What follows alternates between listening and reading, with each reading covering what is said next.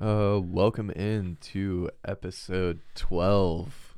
Uh, very exciting episode. I got one of my real good buddies, Nate, here. Uh, another fraternity brother showing up, showing some love. Really appreciate it, fam. Keep showing up. Um, Nate, he's he's got a awesome, interesting, deep story that he has to share today. So I really appreciate him coming out, taking the time out of his day, busy schedule, and uh, hanging out with me. So thank you for being here. Of course, man. Thank you for having me.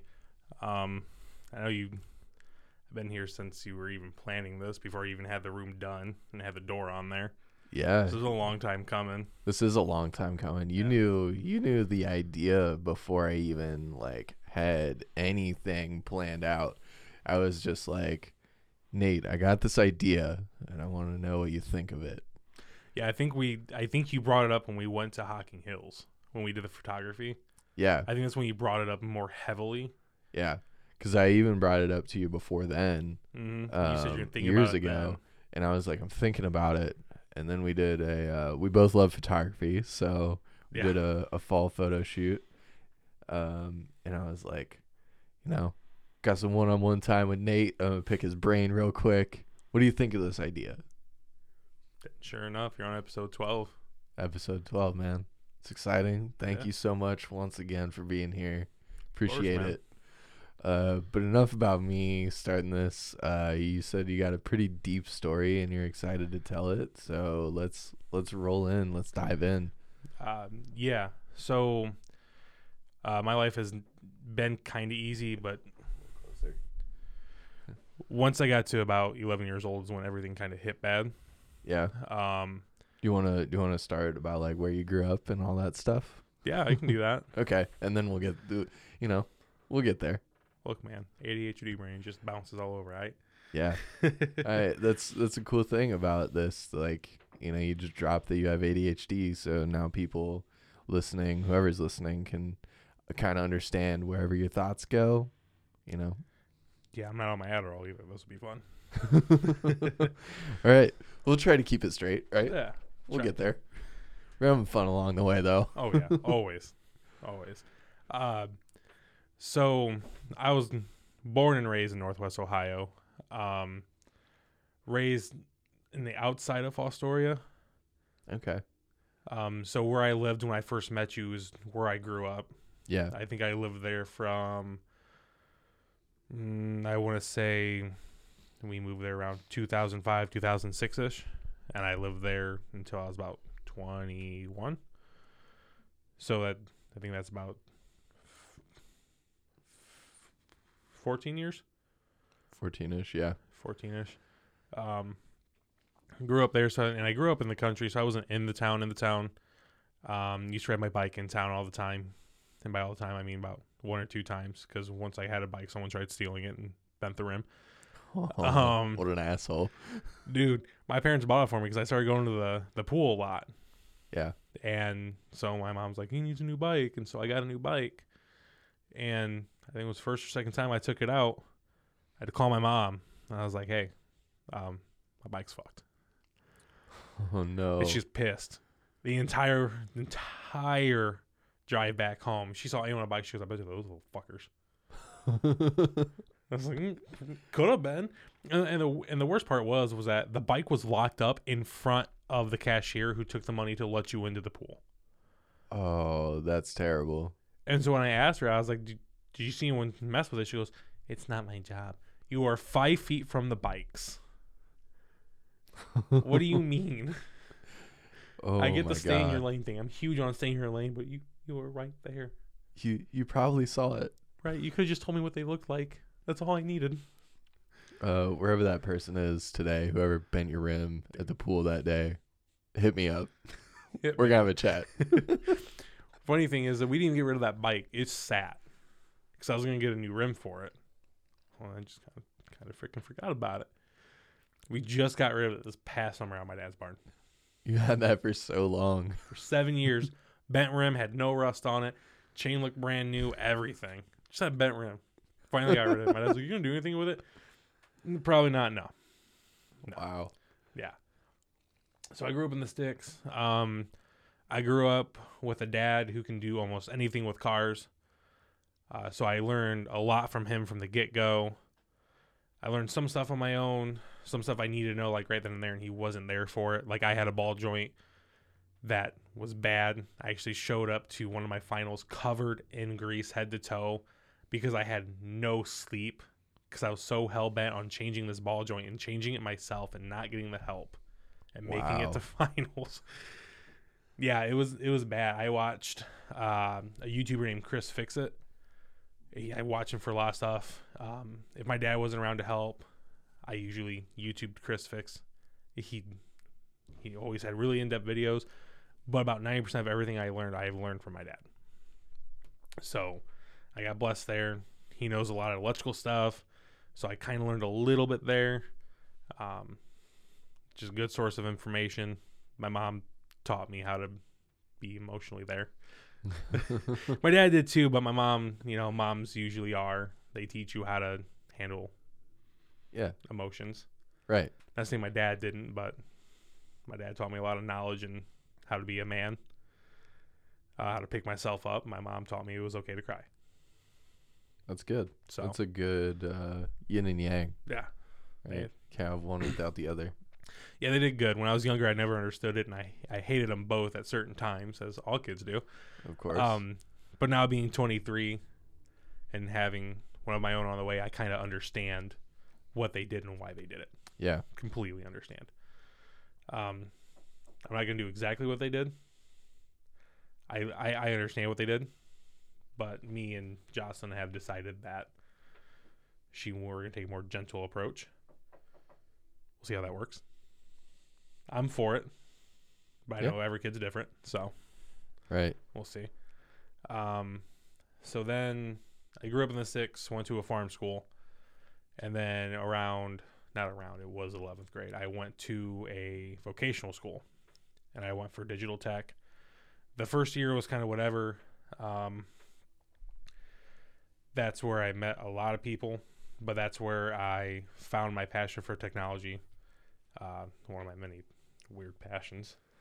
Whoa, hold on. You went to vocational vocational school and found a passion? Oh, oh, so surprising. It is so surprising. That's it's crazy. Everyone looks down on vocational schools, but here you are. Yeah, because back in the day, they were used to send the bad kids. Yeah. You, you have a kid that has an F or a kid that's unruly, that's where they send them. Right. And, and now they're they do a lot of stuff. Mm-hmm. I was given the opportunity my second year in digital tech to get my um uh, security my net not security plus my net plus my CompTIA net plus. Yeah. Missed it by a question. I forgot to make sure Oh, that the message of the day was set on the server. That's I didn't press enter. heartbreaking. Yeah, yeah, I was a little upset. I was more worried about super subnetting. That took me six months to learn. I, I couldn't understand it, man. I can I can Sucked. understand the focus. Um, but it's also where I found out that I was weirdly good at writing programs.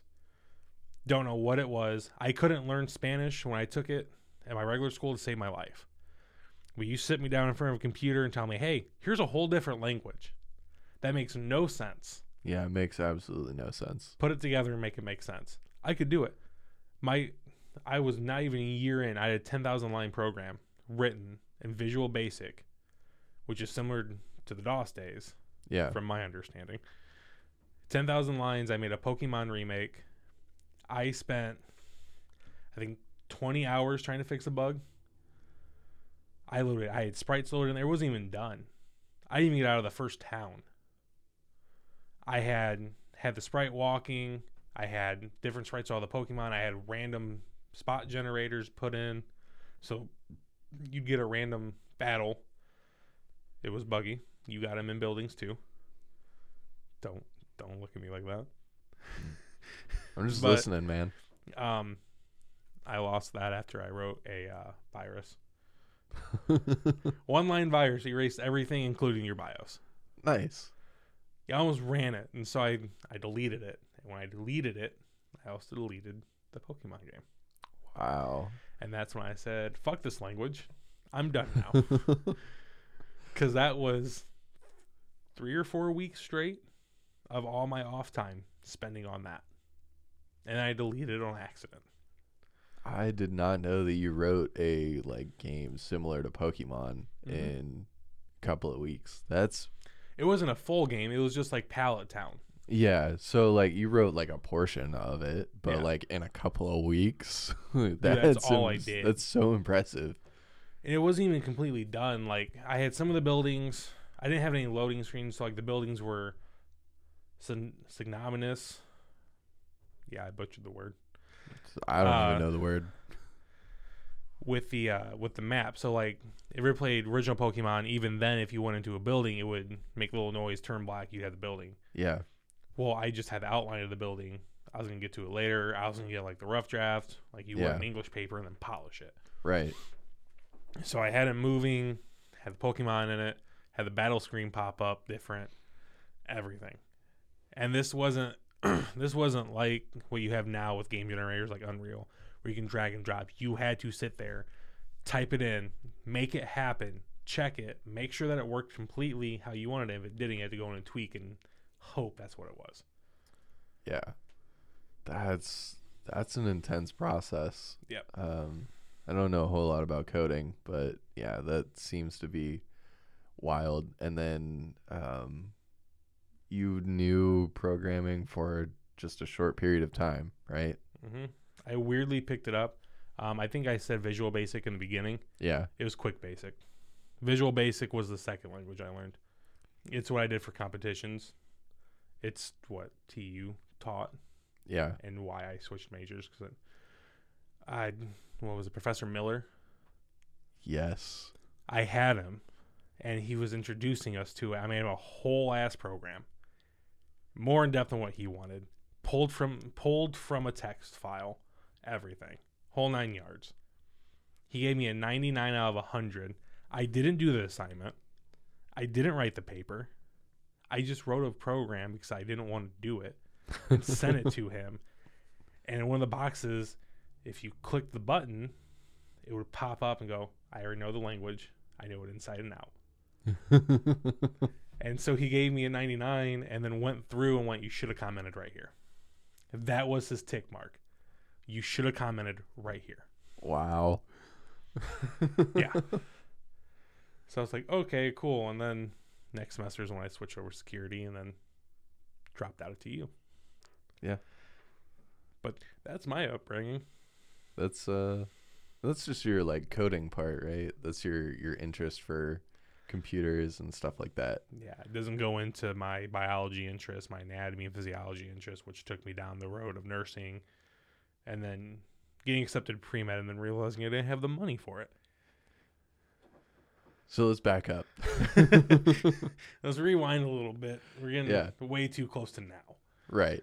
So you were in vocational school, loving programming, Mm-hmm. um, and growing up, figuring out who you are and what you enjoyed and all that stuff. Yep. Go from there. Go from there. Yeah. Okay, so this is this is a story I have to preface. There's Okay. there's a few before this, but this one this one's a preface. Um, this one does deal with sexual assault and gaslighting and all the fun stuff. Fun being relative and wrong. Uh, sarcasm. Yes. Let's get that on the table. Yeah. That's sarcasm. yeah. Uh, it was not fun. Yeah. That was a very Not fun. very dark time. I started dating uh, this chick when I was a junior. Literally walked into my English class, saw her, and went, "Holy shit!" Right. When I was that age, I was like, "Holy shit!" That's who my friend was telling me about. He wasn't wrong. She's really pretty, so I was all about it. And her and I hit it off. It was good for about the first six months, right? And then after that, she started getting a little bit weird. And then she went on a Depo shot, which at the time I understood that it kind of messed with your hormones. So I didn't think anything of it. Well, my friends started disappearing. Like they all started abandoning me. But not the ones that were new. And she didn't know I talked to. So something started making it didn't seem right. I had a friend that I'd bring in a pomegranate one day, we'd share it, next day he would bring in a pomegranate type deal. We we just pass it back and forth, entire class. Well, eventually he stopped talking to me. I had another friend um, who actually I'm best friends with now again. We squashed it. Took two years, um, but we squashed it and we're good now. I was friends with him years before that, and he started treating me really shitty. I never understood why. I didn't get why. I didn't see a change in myself. There was big change. And then it what really hit me friend wise was when my first friend at my school, not vocational, my first friend in general, stop talking to me. No no rhyme, no reason, nothing. Just Stopped one talking. day, just there was nothing. Yep. Just cold No. turkey. Yeah. Um, turns out she was telling them a bunch of fucking lies. She told my other friends a bunch of lies. My bad. I had other friends that I made at at my vocational school, which was Vanguard. I'm gonna get it out there. It's Vanguard. Okay. So, um, some some of my other friends that I made at Vanguard that I talked to more often. So I had my DT friends that she never really saw me talk to outside of the class, and then I had other friends I had in the same classes as her. So her and I had a lot of the same classes, and I started making friends. I wasn't super popular, but I was more popular at Vanguard than I was at my home school. So I started making more friends. Well, she started telling them shit started telling them that I hit her, started telling them that I don't allow her to do stuff, that I cheat on her, and all this other shit.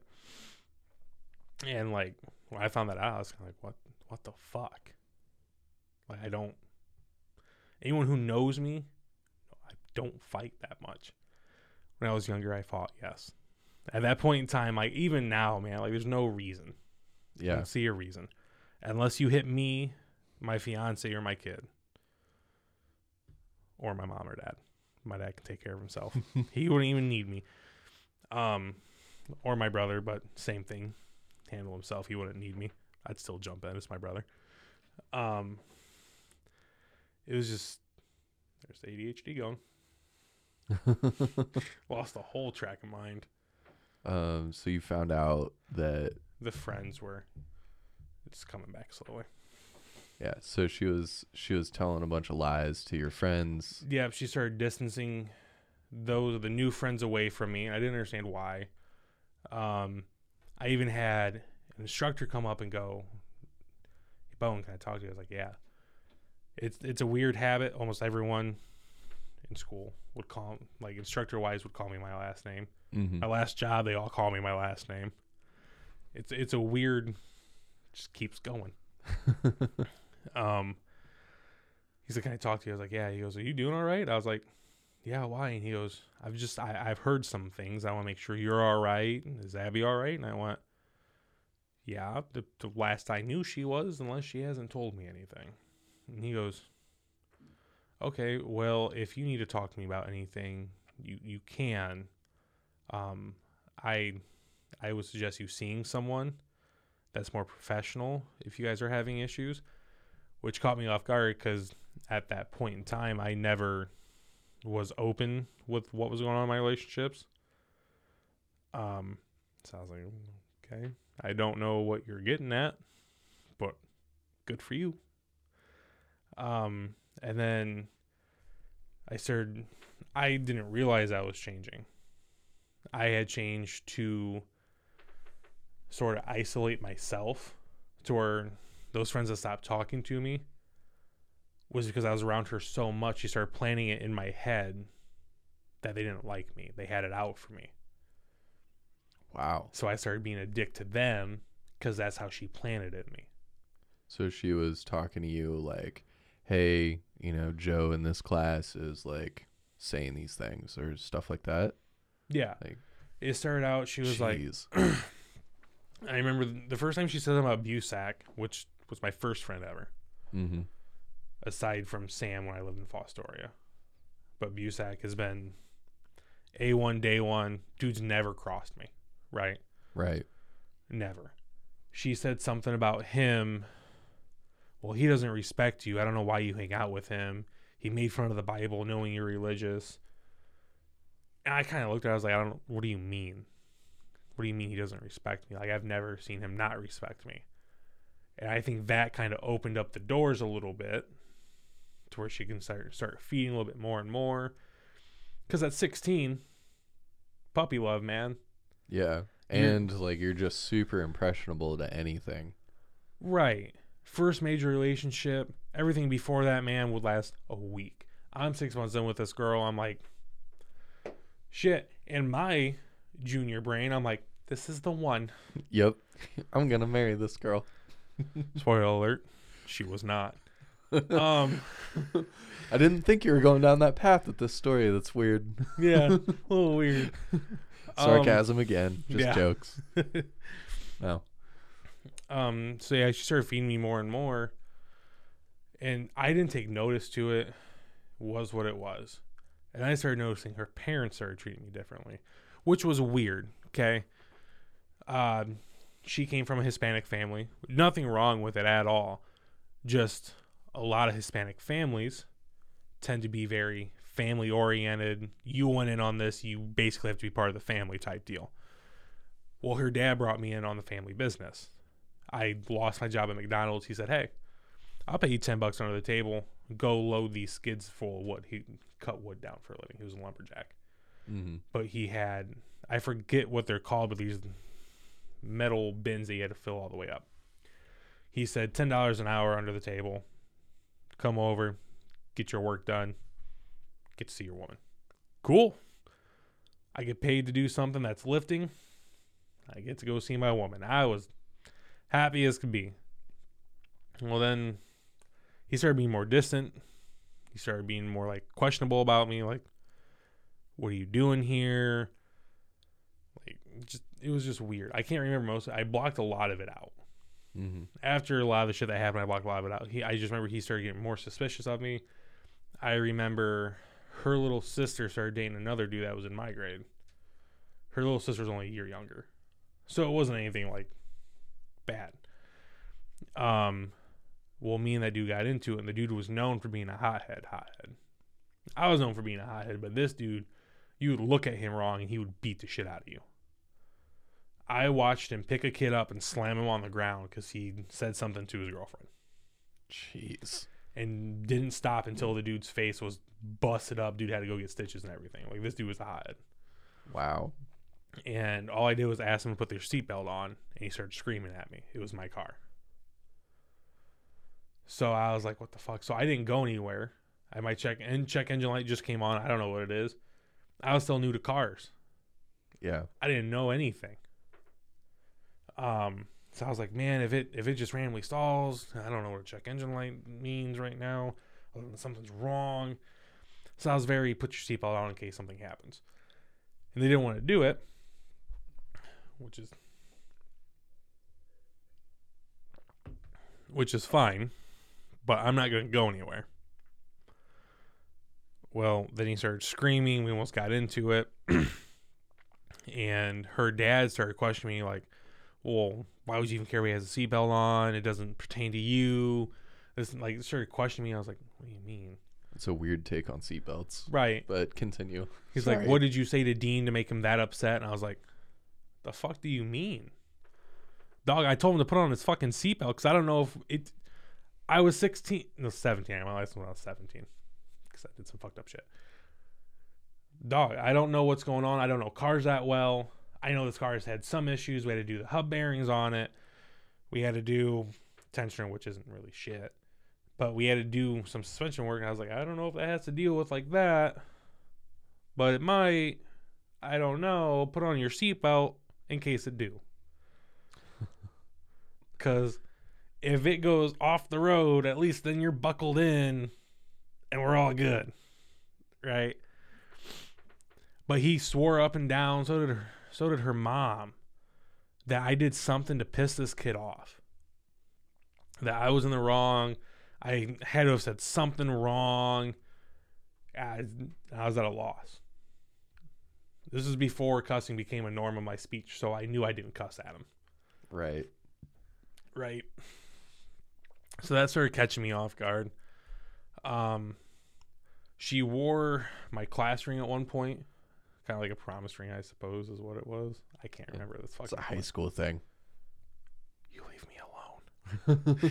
so, so she wore it, and one day her dad came over. At, hey, have a seat real quick, son. I was like, I. And we started talking. And he hands it to me. He says, "I don't think she should have that anymore." And I was like,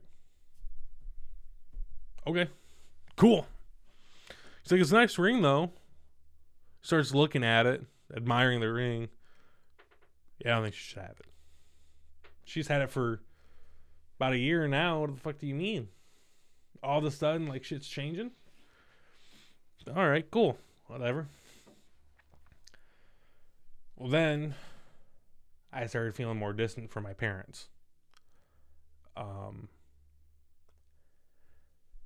my dad was one thing at the time, so I wasn't very fond of my dad at that time because he was more tough on me. I think, and I know why now. I get it, but that young is just one of those angsty teen like, yo man, what the fuck, like.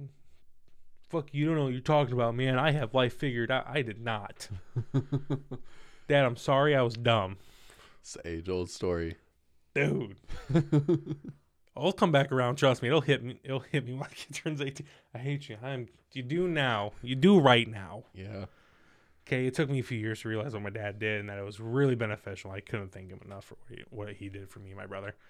Um but like I started feeling more distant from my parents, which is weird. I was distant from them before. Like I always stayed in my room, type of distant. I never really told them anything. I tell my mom everything now. Mama knows everything. Okay. Um, but it, it was a weird, distant feeling. Right. So we were going to the campground one day, and her and I had broken up for like I think a week, maybe two. Right. Broken up. I was young. Best way to get over somebody. Do you know the quote? no, I don't think I do. Oh. um, there's a quote. Best way to get over someone is get under someone. Oh yeah, I do know that. Yeah. Yeah. Um that's a terrible quote. Don't ever live by that. it's So- not a life motto. no. No, it's not. Um so I may have within those 2 weeks being hurt found someone else just for a night. Just for a night. Well, she knew I don't know how. I do know how. I do. Trust me, I know how. We'll get to that in a minute. Sorry, mom and dad, you're gonna hate what you're gonna hear. um, she didn't spend the night at my parents' house when they were away. I forget what they were doing, but she spent the night. We didn't do anything. We just watched TV and passed out. I think we drank some of the vodka that I found in a, in a grocery cart. Dude, there was a full bottle of vodka, brown bag and everything, in a Kroger parking lot in a cart, just sitting weird. there. It's weird.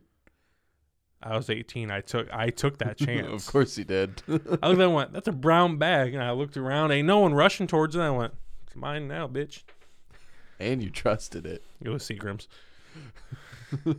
it was cheap. Yeah. I spit out of there. My first thought was, oh, fuck, there's a cop. Yep. There wasn't. Just cheap booze. Um, so we we passed out and I'm still this way to this day. If I have if I was on my phone, I'll fall asleep and I'll roll over. It'll I took my hand underneath my pillow to help support my head. Well, my phone is in that hand. I don't bother moving it. I don't care. Yeah. Just more support to me. Mhm. And so it was there. I rolled over my sleep at some point and she got my phone. I don't care. I've never cared if one of my significant others went through my phone. My only stipulation is fucking tell me. Let me be awake. Tell me. I'll hand it right the fuck over. Don't Yeah. care. Well, she went through, she wasn't even looking for anything. She deleted every contact that was a female and some males. I had Alex in there that was a dude. Deleted his number. Wow. I didn't know, I didn't realize it until like two weeks later. That's how often I texted people. She even did it on my Snapchat, Instagram, Facebook, everything. Took me two weeks to notice, okay? I went to go text someone from my class. Name was Jamie. I was like, hey, we had homework. I wasn't paying attention. What was it?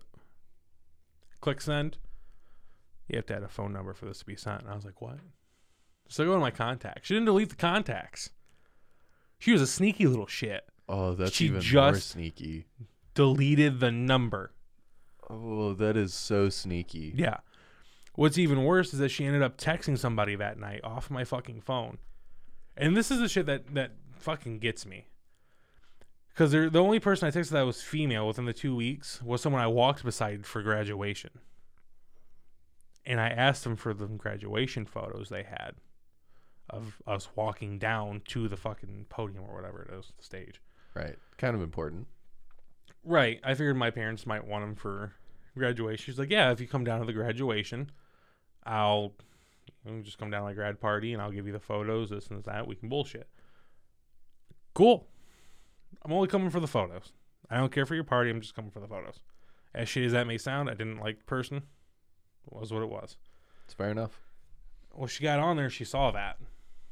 The same night, her and I were sleeping next to each other. While I was asleep. She started texting her back and forth. Not as her, as me. Netflix and chill, winky face. Yeah, of course. No. Oh, yeah. She screenshotted it. She deleted the conversation. I never found that conversation. I didn't find it until she showed up at my job with that woman. I was still confused. I was like, who the fuck? Why? And she sent it to my mom. Sent it to her mom. I don't know if she sent it to my dad. But I know she sent it to her dad. I had no recollection of what the fuck was going on. Nothing. Not a damn fucking clue. She comes in there at my work, and I was working. I worked at Wendy's and Tiffin at that time. She starts causing a fucking scene out in the parking lot, wanting me to come out there and all the other fun jazz. And my coworker goes, "Hey," and I was like, "Yeah." They go, "Your girlfriend's out there." And I went, "Oh fuck." I didn't know she was coming. It's never a good thing when someone shows up unexpectedly. It's just not. And with where her and I were at the time, it was an oh fuck. Yeah. It was like, what the fuck's going on now? So she starts blowing up my phone when I'm there. She goes, Come outside, you bitch. And I was like, What? Quit being a little bitch and come outside. I was like, What the fuck, dude? All right. So I dipped out the back, went to my car. She didn't see me. I told her I was outside. She looked for me. Wendy's has you park, uh, used to have you park off lot. So there's more parking for the customers, right? Right. I was parked way back in that fucking lot. Nope. You ain't gonna know where I parked. I know better now. It wasn't wasn't the first time she did some fuck shit. Not at all. So I I came back in. I had him buzz me back in the the back door. And she's like, "Where are you?" And I went, "I'm in the lobby." I looked over. She came sprinting at that door. So I went in the closet. I went right in that closet. You sprint at me, and I'm not. Nope. Nope. 18 years old. Already been abused by this chick. Nope. Ain't doing it. At this point, she's already hit me. She's already shoved me. Dude, fights were fucking explosive. Wow. But it's not the worst of the story. That's why I'm just trying to skim through it and get to the worst and hit on key points right now. The key points in this story, there's there's a few. I'm not saying not trying to be negative or anything. I'm just like, holy shit. Yeah. Like this is real. Right. The hitting and pushing wasn't as prominent key point for the reason of the whole the text messages. Because those text messages are what she did something to my dad. Because I remember going on vacation with her. She sent them to my dad and shit. And I was very confused. I was on vacation with her. It was after all this shit went down. I was like, what the fuck? So they sent those text messages to my mom and my dad. After that whole fiasco at Wendy's, which by the way, she blew up in the office, and my manager said she ever came back, she was kicking her out of the fucking store again. Because she just wouldn't fucking stop. I was off a break. She helped me from break. I'm sorry, Jackie. Um, but yeah, so she blew up, brought that chick, and I never saw those text messages until that office. She handed me her phone and showed me those text messages, it wasn't like she took her phone and took photos. She screenshotted them and sent them to herself. Which makes it even worse. She deleted the messages, and I don't mean just a few that she said, the entire thread between me and the chick trying to get the grad pictures. And then she deleted what she had sent herself. Not the entire thread, just that. Wow. And she sent to my mom and my dad. Brought that chick to my work, and I was all fucking confused. I was like, "What the fuck's going on, dude?"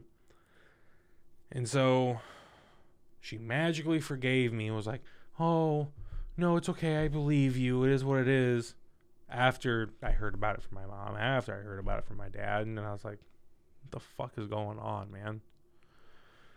So then we went on vacation after graduated. Oh, graduation woohoo type shit, right? well, she started having a fucking breakdown. Remember that breakup I told you about? How best way to get over someone is under somebody. Yeah. Okay. Well, that person I worked with was at the person that I did it with worked with me at that time. Nice. I wasn't a good looking dude, okay? My my my, my best try was for someone who thought I was funny because they worked with me at the time. don't shit where you sleep. Just don't. Um so we went and she figured out she knew it was someone from work. She didn't know who. Well, she figured out that it was that chick and then told my parents again. Had my dad absolutely convinced that I was cheating on her. I got a random text from my dad saying, Son, I understand it's hard to see gold that's in front of your face when your eyes are clouded with bullshit. And I was like, What the fuck are you talking about? Didn't say that to him. If I cussed at my dad at that age, he, nope, I would not be breathing. Okay. I, in my head, I was like, What the fuck are you talking about? And I was like, Okay.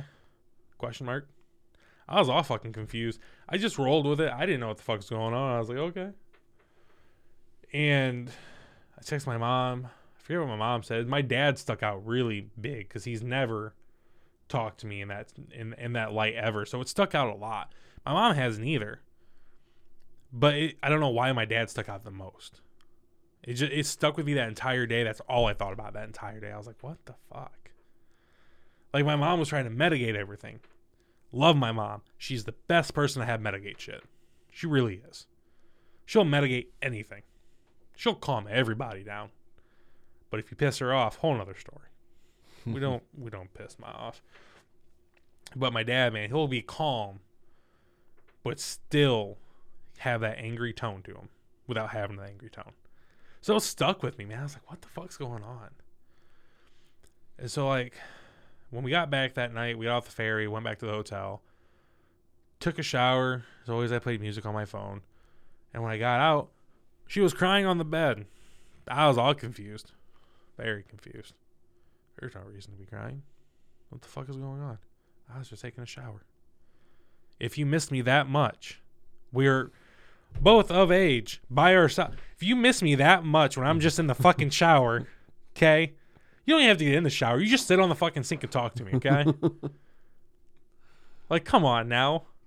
My fiance now does that. She'll she'll be bored. Silas will be asleep, and she'll just be bored and come in. She'll just sit there on the sink. She'll talk to me. Bored. Miss you. Cool. Be out in a second.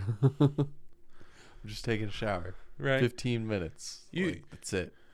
You can join. We're not gonna do anything. You can join, and we can bullshit. That's all we do. We just bullshit. Yeah. We'll sit there and talk about what we need to do better as parents. Shower thoughts, man. Shower thoughts. But grown up. um. But no, so like I got out and she was crying, and I was fucking confused. And she's like, "You had sex with that chick over at Wendy's," and I was like, "This is old, but okay." And she was making a big deal out of it, and then it hit me on why my dad would send that shit. I was like, "What the fuck?" Does he really think? Because that chick from Wendy's was not no. I don't condone cheating. So when I say that, I don't condone it anyways. She wasn't she wouldn't be worth it. Not at all. Okay. I watch what I say before I get canceled. So like it's like it, it started it started to make a little bit of sense to me. But still being 18 years old, 2 year relationship, still this girl's my ride or die. Yeah. She won't lie to me. She'll never do me wrong. Survey says that was a fucking lie. so probably about a week or two later, man, we're going to the campground, and out of nowhere, she breaks down crying in hysterics. No, out of no, we weren't even talking. We were just listening to music. She breaks down out in hysterics. I'm like, what the fuck's going on, man? Freaking out, not knowing what's going on. She won't tell me. She's just in fucking hysterics.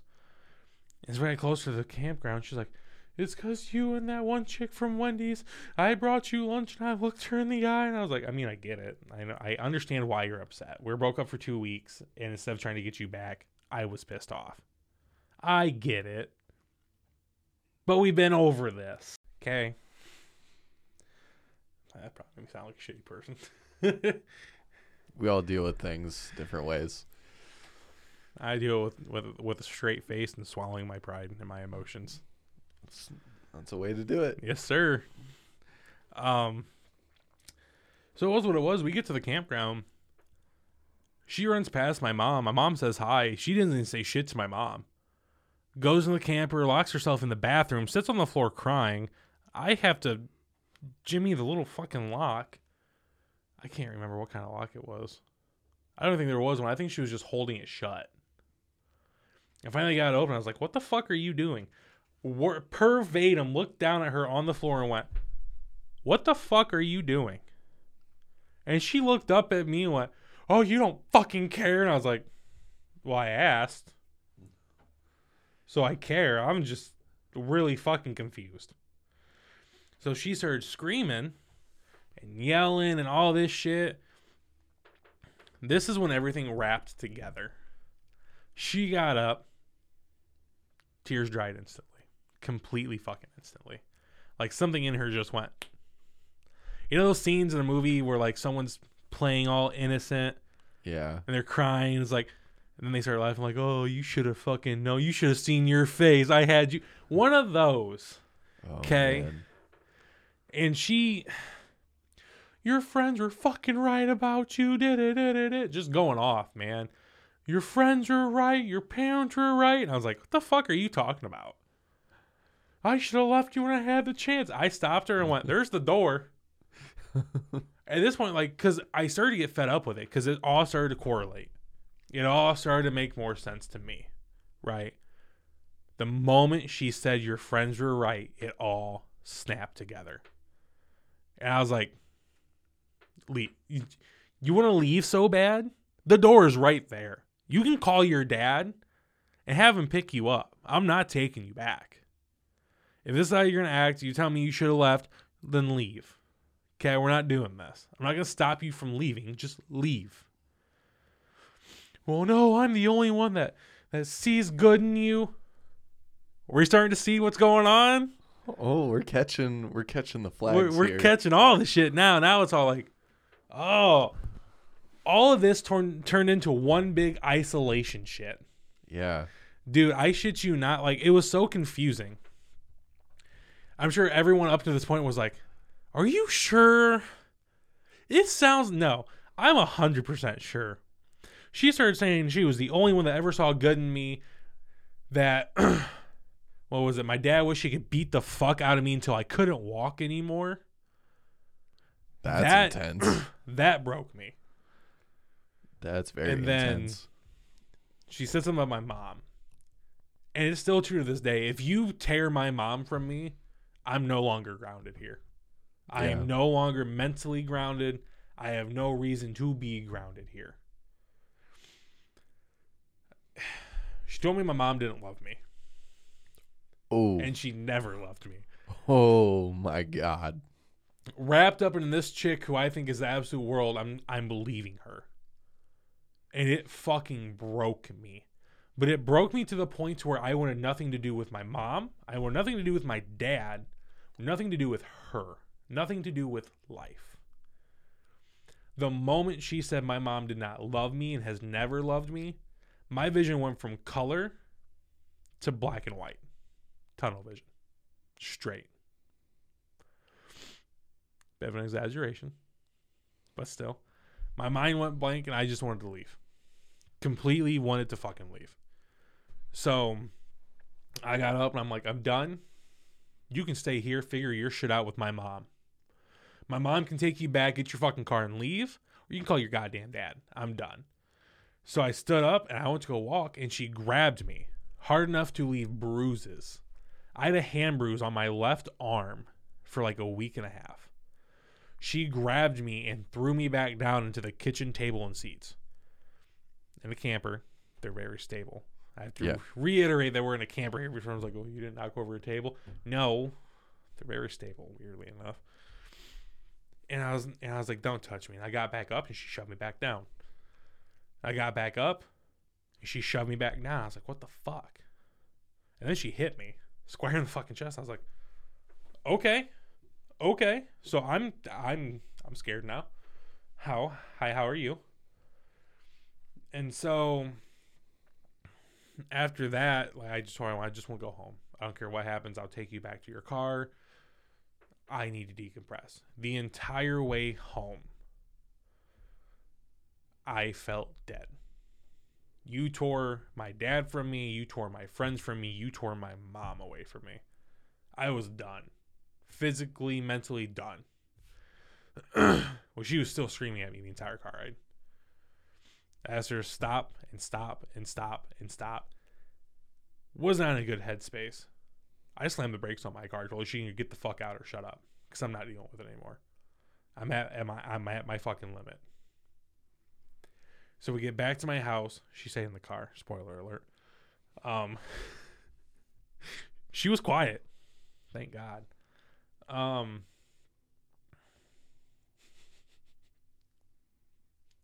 I say thank God because a couple days after this, she came over and she wouldn't shut up. I went downstairs, and took Benadryl, so I'd pass the fuck out and wouldn't have to listen to her.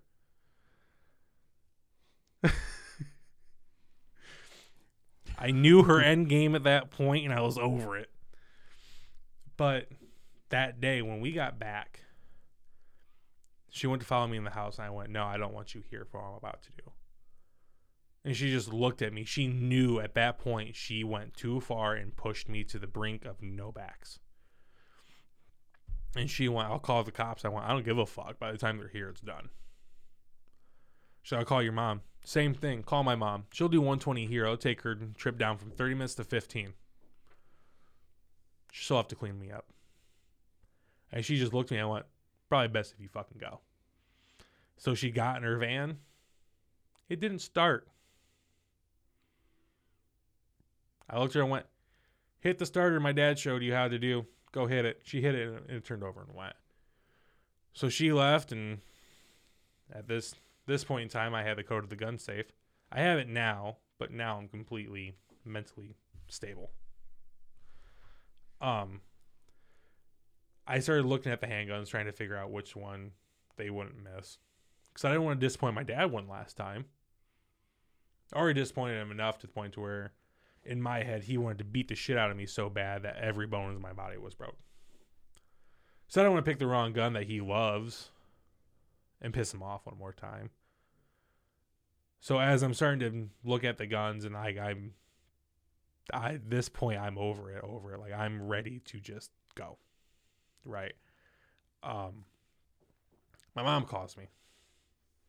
My mom has the best intuition. I swear to God she calls me. She's like, "Hey, bud, you all right?" I went, "No, not really. I'm not, I I'm not in the mood. I'm not in a good place. I don't want to talk." And she said, "Okay, I get that. You guys fought, and I understand that. If you need anything, call me. Just remember that no matter what, I will always love you." That line right there is what saved me. Every fucking time. That right there is the only reason I did not go through with it. I think it took me about a year to really want to warm up to my dad after that too. Because even after that, my dad was like, "You sure you didn't cheat?" That type of shit. I love my dad. He didn't know to the extent of how bad shit was with me, so I can't be mad at him. Uh, I don't think my mom. My mom didn't know either. My mom didn't know until two, three years later. Because the tattoo that I got on my collarbone, the suicide prevention one, when I got it, she asked me why I got it. Well, the chick I was dating at the time, her brother killed herself before I met her. So I said it was for that. It was a lie, but it was a good cover up. I didn't want my mom to know. I didn't care for her to know. And I think it was a few months later is when I told her. Because I told my therapist about it. Well, we see the same therapist. And we have this thing to where, like, if there's something we think the other one should know, because my mom and I are very close, hey, go talk to Nate about XYZ. Ask him about it. She won't say exactly what's going on. She'll go ask him about it. So that's what happened. Is she asked me, and, and I I broke down a little bit, and I told her I was like I was I was on the verge of it. Like if you had you not called me, I you guys probably would have cleaned me up off the fucking walls. There, no question about it. And I didn't tell her why. I mean, I told her why then. Like uh, once she asked more and more about it, I asked, I told her eventually. So we talked about it once, and we talked about it a second time. She got more information. She's smart, man. She knows I won't tell her everything on right up front. It took the third time for me to tell her, and by this time everything was done. Right. We'll skip forward a few days. I didn't know Abby was coming over. I didn't. Um, Who's who's Abby to you? that was the girlfriend I had. Okay. Um, it was what it was. Like they didn't know. I guarantee you, had my mom known, my mom would have told her to kick rocks and piss off. So I can't get my, mad at my parents. I didn't tell them until years later. So my brother and I were out shooting. We have a backstop of the house. I can't remember what we were shooting, but it, it went boom. That's about it. Pew pew pew and boom boom boom. Um, so she came out with my brother. And this time, I'm still trying to repair the relationship I have my brother. So I'm not trying to lead into shit's wrong. So like I'm like, oh yeah, come here, babe. Like let me show you how to shoot. Because her and I were both left-handed, so she's never shot because no one who knows how to shoot in her family was left-handed. So I was like, eh, yeah, I'll show you. It is what it is. And she started bitching. She had a headache, and it was what it was. So we went up to my room. I was just trying to lay down. She was trying to be quote unquote cute and trying to make up for the last time she saw me, trying to reel me back in because she knew I was done. Well, she got on top of me. She started giving me like these little pecks all around. My brother saw it and he thought we were making out. He didn't think anything of it. He didn't hear me tell her stop. He didn't hear me tell her to get the fuck off me. Nothing. And so eventually she's like, you know, I'm gonna make it up to you. I want. I'm not in the mood. I'm not. Even after I said that, she still went down. She unbuttoned my pants, everything. She got it out. It, it's a it's a fucking gland. Okay, it's a sensory gland. It doesn't matter if you're into it or not, male or female. Female, it's gonna lubricate itself because it doesn't want to be damaged. Male is just gonna pump more blood there because that's what the gland's telling it to do. Okay. And sure enough, she just started going. Even though I told her no, I told her I'm not in the mood. I don't want this. Like, it's not okay. So, as a male, we have this privilege. If it happens, we can fake an orgasm. It is what it is. Women, they don't get that. Men just go until they're done. So, I faked it, told her I was done, and rolled over and just sat there. I was completely over it and I was done. And I think I think that was wasn't the last time I talked to her. She called me probably a few days later saying that she was late on her period. That she thinks she was pregnant and I was pissed at this point. Absolutely pissed. You just isolated me from my family. Gaslit the fuck out of me. Told me my mom didn't love me. My dad wouldn't put me in the hospital. You hit me. You raped me and now you're going to tell me that you are pregnant. So I told her, go get a test right now, piss on the stick, send me the results. She wouldn't do it. Well, my parents are here. Cool, I don't give a fuck. I'll run you one right now. I'll look your the eye and say, fuck your daughter, we gotta make sure she's not knocked up. Because I'm not dealing with this anymore. Well, dad would be, I don't give a fuck. Go get a test. And she wouldn't get a test. She never got a test. The only thing I could think of with that thought process was if I tell him I'm knocked up, he'll stay, and I'll get off my shot and he will knock me up. Because for fucking months, that's all she wanted was a baby. She wanted to reel me in more and more and more. Yeah. So that was the preface story. Oh my god. I I don't know, like I so many emotions over this one that I have not processed before for uh, something like this. Um It- holy fuck. like I told you earlier before the podcast, I barely tell people. I think there's only a handful of people that I don't even think my mom knows that. Yeah. So to, to do something to go public with it, That's courageous. Yeah. That's strong. um, I because I'm tired of it. I'm tired of not having the voice of being able to say, as a man, I was raped. Yeah. Like I said, men have the privilege that when if they are being raped, they can fake an orgasm and roll over, right? If the woman takes to it, the privilege that women have when it comes to it, they are always believed, always. They will believe the victim, and it's not a bad thing. It's not. I do believe that they're they need to be tried first. I will believe a victim though. I'll believe them first before anything. Been there, done that. I'll believe them first. Don't care. Until you have evidence proving that you didn't do it or that she's lying, one of the two. I'll believe I'll believe her before you. But they have the privilege of being believed. Men don't. There's the stigma with men of you're a dude, you should like it. Well, it was me, I would have enjoyed it. Well, why were you hard? And it's all the same argument, just flipped on sex roles. Yep. That's it. That's all it is. You say that to a dude, and dudes say it to dudes, and it's whatever. If I look at a woman and go, "Why were you wet though?" Whole, I'm canceled. Done. Oh yeah. Completely done. Yeah. I understand why. It's a bullshit fucking thing to say. I don't care sex, religion, creed, gender. Don't give a fuck. Do not devalue someone's trauma at all. No. Don't care. No.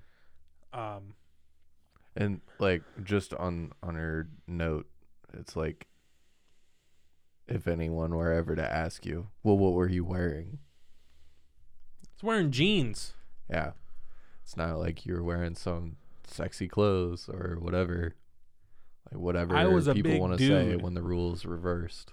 Right. I was a big dude. There was no wearing a fucking Speedo or a fucking kilt and having it dangling out there, dude. It was jeans. Jeans and a t shirt. I even had a belt on. Yeah. a lot of shit, man. There's a lot. It's a lot to process, and I know I'm not processing that anytime soon. That That's was- gonna take me a minute. That To- was my local school cherry on the top. Yeah. I had so much shit happen before that, but that right there is the worst thing that's ever happened to me in my life. and I'm amazed and I'm proud that you shared it here and it's such a it's it's 2 years of your life that really made you who you are and had a substantial impact like this is very I don't know off the beaten path of a normal discussion and you know I'm all for it. And if you want to share it, let's fucking share it. Right Right? Don't let shit control you. Right? Right. Well, su- it, it it sucks, and like, there's more aftermath that people don't understand with it. Yeah. So like, for a dude, Same thing for a dude. Everyone's like, oh, it'll be whatever. They'll get over it. For women, it's they could be in the middle of having sex with someone they love and they freak the fuck out. And so they roll off and they they have now as long as the man's respectful, he ends it, gets dressed, takes care of his lady and lady friend or whatever friend he has over. We don't discriminate here. And it is what it is. But they can they'll have those panic episodes while having sex. Because the way it happened for me and for how my demeanor is, I don't panic. I just shut down. I'll shut down, my mind goes blank. I'll let ADHD take over so I'm not thinking about it. That happened a few times with not only my current, but like a couple of past ones too, man. Like it, has nothing to do with them, and I feel bad because at some points they're like, "Are you okay?" And it's just my mind's not with, it, and I go, "What? Are you okay?" Yeah, no, I'm good. It's okay, I'm good. Because that's just how I deal with shit. Don't get me wrong, there are times that I freak the fuck out. I will freak the fuck out. But with super serious shit, I shut down and get quiet. I let ADHD take over and I just start thinking about other shit constantly until ADHD hyper focuses on that. Then I freak the fuck out. Um, yeah, fun times. More sarcasm. More more sarcasm. Um, after that, though, is when I found the fraternity. Uh, I was still in a very dark area. Anytime we drank, I was drinking to kill myself. Because I figured if I was going to kill myself, at least let me not understand what's going on. At least let my body just shut down. Be some freak accident at college, and my mom be better for my mom that way than her having to clean up what was on the wall if I did it that way. I think my entire first semester was that. And I think, um, I think it was after pledging is when I met someone else. I was with Gabby. You probably remember her. You might. I was going to say probably. You might remember Gabby, because uh, she was prominent around that time when I, after I got the word for when you're done initiated. Initiation. There it is. Yeah. Um. So it was what it was, but that kind of helped me turn around a little bit more. Um, she helped me refine God and my faith and all that stuff. Um, and then once I decided to go in the Marine Corps, I had to lose all the weight. She left because I was going in the service. Oh, I thought that was gonna go a different direction. That you lost weight, and she left because of that. Like, that sounds very backwards. But She did get concerned when I started losing weight that I would leave her for someone else. uh, okay. But it was the, I think her dad kind of scared her about me being in the service, so she left. I understand. I do. Had I had I not got hurt and sent the fuck home, she would have dealt with me being in California, coming home, and I was a dick when I came home. Just trust me, I get it. He straight told her he's not gonna be the same. I was not the same. I was rough, really rough around the edges when I came home. Um, went to boot camp, got hurt, tore my rotator cuff. They pulled my medical record because they could have sworn up and down it was nothing mus- muscular. They did an X-ray, they didn't see anything, and I was like, "Well, it's tingling." I had other recruits see my arm turn black. Yeah, it was random. I had one point where I didn't feel my arm. Dude, I thought I didn't have an arm for him, and I looked down and went, I do have an arm. I would move it, but I wouldn't feel anything. If I touched it, I wouldn't feel anything. So it's like even worse than like if your arm falls asleep. Yeah, I didn't even have any tingling. It was just nothing. It was like after my shoulder, nothing was there. Above having my uh, rotator cuff torn, all my nerves and shit could congealed together, or whatever it's called, stuck together. Yeah. so it was hard to really i don't know how to describe it i didn't make it that far i can't describe it that well I just know a lacrosse ball worked a lot of it out. And then my doctor, when I came home, did a lot of shit for it. Um, and by a lot of shit, I mean he put cortisone in it and told me to work it out. It worked. Um, but the doctor's like, I don't see anything. Your X-rays, your cartilage is spectacular. Your bone structure, amazing. You're good. Okay, well, sir, I'm going to tell you right now, it's not a bone or a cartilage issue. I'm going to tell you right now, it's a soft tissue issue. I can feel it every time I move my fucking arm. It's not a bone thing. It doesn't feel on my bone. It feels on the outside of my shoulder, on the cap. I'm sorry. What school did you go to? Motherfucker. Just do the fucking cat, not the CAT scan, the MRI. CAT scan was after MRI. Well, it's because you went for three weeks out. Okay, cool. Not what I wanted to hear, but fucking cool. So I kept going back to bug. Well, eventually they're like, "You sure didn't hurt it before here?" I was like, "Positive." For my medical record, it wasn't hurt. I fucked I fucked it up beforehand, doing a lot of grappling, but it wasn't torn. I could still move it. So they pulled it. And they found out I had sleep apnea. Don't lie to the government. or do. If you lie to the government, just shut the fuck up the entire way through. My do my drill instructor look at me and went, You didn't shut the fuck up. It's like, no, sir, I did. He goes, No, you didn't shut the fuck up. You signed your rights away. And I was like, That's fair. He goes, That's talking without talking. It is. Yep. Um, so they saw that, sent me home. and when I came home, I struggled a lot with alcohol. I I say a lot, and some people are gonna be like, "Oh, that's not that bad." Fuck your judgment. Fuck your judgment. I was drinking three to six bottles of whether it was Smirnoff, and I don't mean the big whiskey bottles. I mean like six packs and shit like that. It started out with like three to help me kind of come down from my depression, and then it got gradually more and more. Got to the point to where I I realized I was going through a little bit more than I should have been, right? And so like I would put it in my car. My parents would go to sleep because I live with my parents. I didn't want them to see how much alcohol I was bringing in. So I'd go out every night or every other night, depending on how much I drank the night before. Pick up the six pack, go back in the house. I would take out my trash when they weren't home. I had a whole different trash bag just hidden in my closet.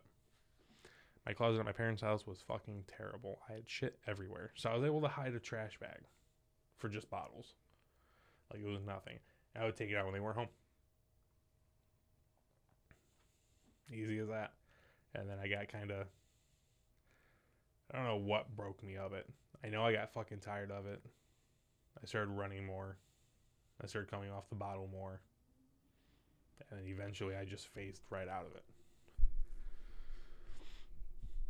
I, I just got tired of it now. I just try to stay away from it.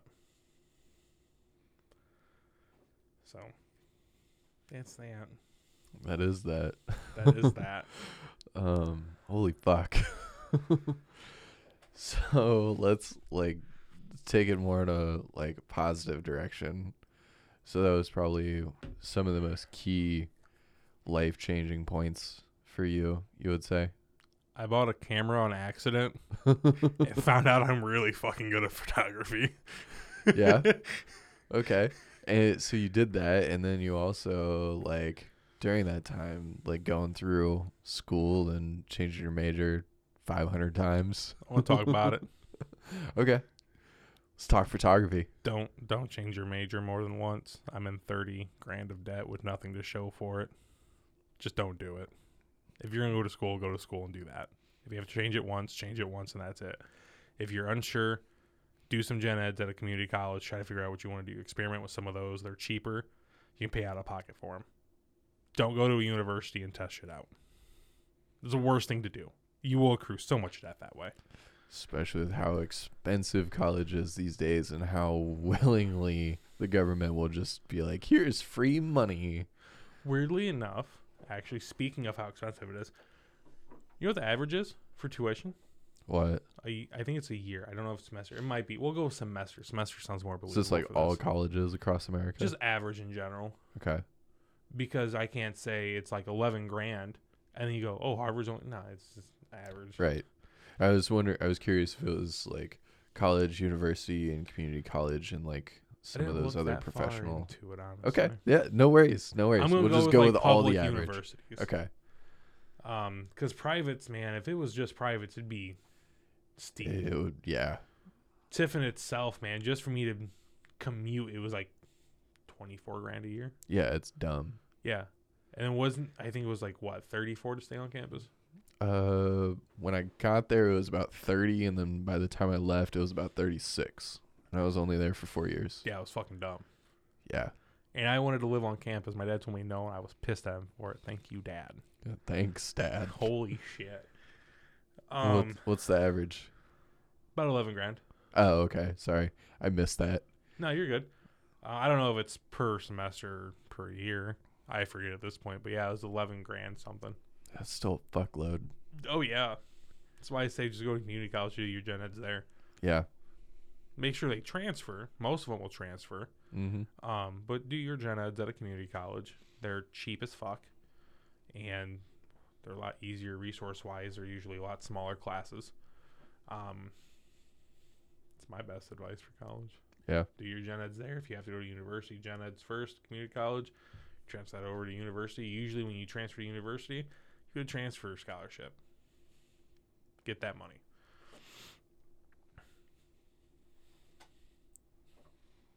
Um. so yeah, I uh, bought this camera before I went in the Marine Corps because I was gonna do skits. So I didn't accidentally buy it. By accidentally got into photography. Yeah. I bought it for skits. I was gonna do skits with my buddy, and then he backed out after I bought this camera. I paid two hundred fifty dollars for it. I wasn't at that time. That was a lot of money for me. Yeah. Little did I know that was cheap as fuck for photography. Now having a lens that is double that. Easy. Yeah. Um when I first started doing some of it, like I was kind of testing the waters. I had one good photo. One. And I rode that photo until I couldn't write it anymore. And then when I got back from boot camp, it was like something just changed. I wasn't that good before I went in. Then I came home. Went down to one of my hiking spots. Went to an iron furnace, started doing some photos. And it weirdly enough, I don't know what happened. I don't know what changed. I don't know what in my eyesight changed to start seeing the stuff that I see now. But it clicked. It still wasn't that good. But the iron furnace photo is still my favorite photo to this day. The amount of detail that thing has is weirdly cool. So from there, I just started doing more stuff. I got into abandoned stuff. That's where I found my niche with photography. That's where I found out I'm really good with. It's all the abandoned stuff. Do I have duds? Fuck yeah, I have duds. I'll take 400 photos and only use five. But that's because I'm so fucking picky. If it does not look good to me, I can edit it. And a million people like, oh yeah, that looks dope. Yeah, well, over here should look like this. So it's gone. I'll have someone say, oh yeah, that looks amazing. Why didn't you post it? Because it looks like fucking garbage in this one area to me. So I if it's not perfect to me, I ain't posting it. I I don't know what it is, but if it's not, I'll have like I said, I'll take 400 and delete about half of those because I have my HDR on, so it doubles every photo, right? Brackets it. So out of those 200, delete about another half because I'm probably retaking it a million fucking times.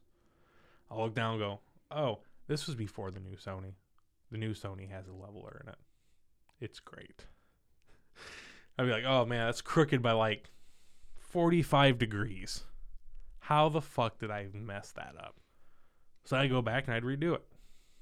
Oh, that's a little bit better. Go back and redo it. That's a little better. Go back, redo it. Fuck, I got it. Holy shit. Took four tries. The new Sony, man, I just pop that screen out. It lets me see it level on the diagonal and then up and down. It's amazing. but it better be for thirteen hundred fucking dollars. Oh yeah. Um, we have to take that out to Hocking Hills, get some photos. Yeah, we do. We can remake that that uh, hovering photo with it. Oh yeah, the That hovering tel- photos. That telephoto lens, yeah, dude. that shit's difficult.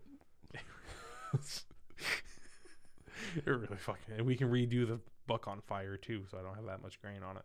Oh, the book on fire was one of the coolest things that I have done in photography. Tell you what, Mm-hmm. I love that one. I'll gladly model that again. That's fine. We can we can redo that one all fucking day, man.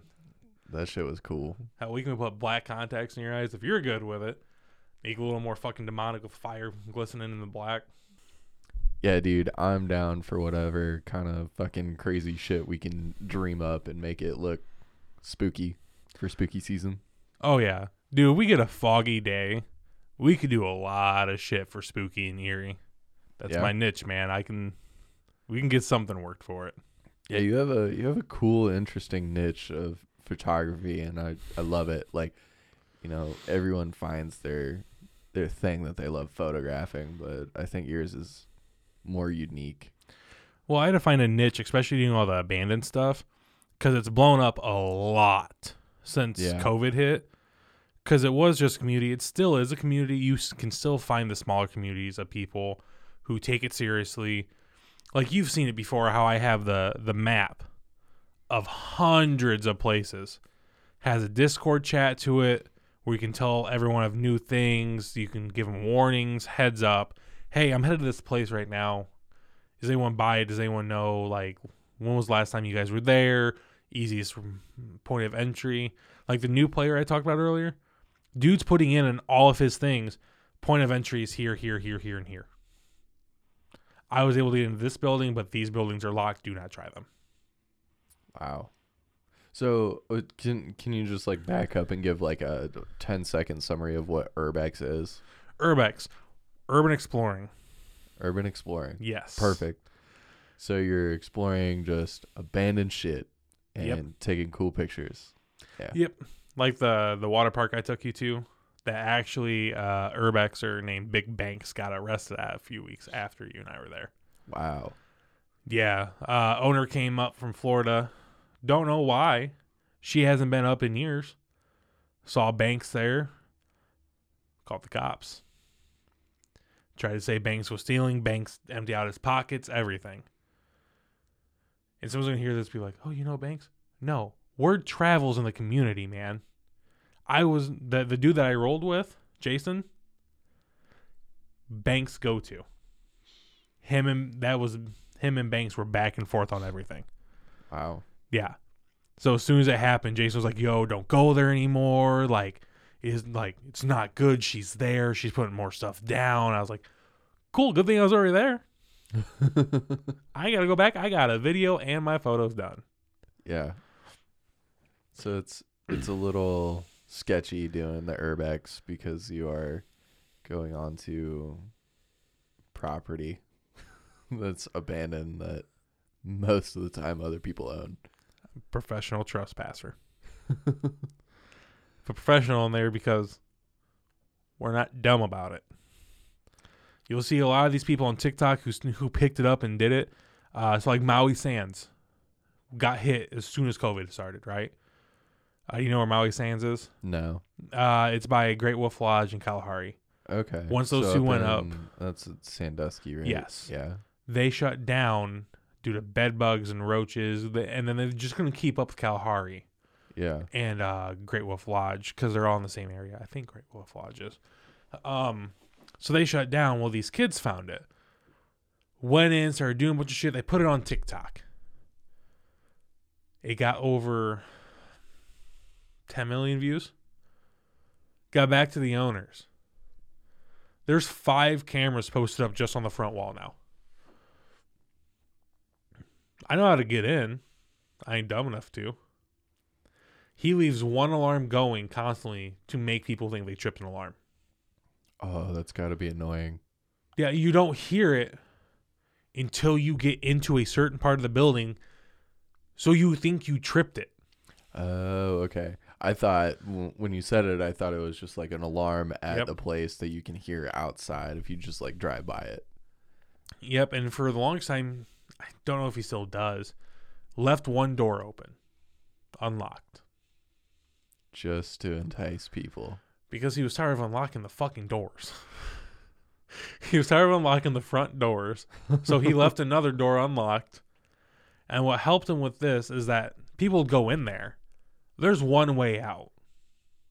You post a cop up of that fucking door, send a couple more in to go get the other kids. Guess what? You're not getting out. Because those cops are going to lock that fucking door. So then you got to break that the glass door in the front, which has two cameras pointed right at it. Mm-hmm. It's super risky because of TikTok. The one thing that's going to Yeah. kill the community with these bigger spots that a lot of people wanted to hit is TikTok. Mm-hmm. Facebook did it too. The Lima TB hospital. Granted, there's nothing there. It is beat, and by beat just means it's ran ragged. It's not worth it. Don't go there. It's beat. Okay, beat the fuck out of it. The school that I always go to, uh, in Marion, Mm-hmm. which by the way is being demoed this year. My favorite place is getting demoed, and I have to go back and do a video video on it and send my goodbyes and my last photos. Uh, it started blowing up too. Fires in it here and there in the gymnasium, everything. But the TB hospital, some some girl and their their friends took photos, gave the address on Facebook.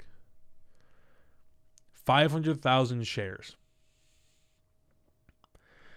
They went from because I called the cops. Not on them. I just wanted to go in, but I didn't want to get arrested.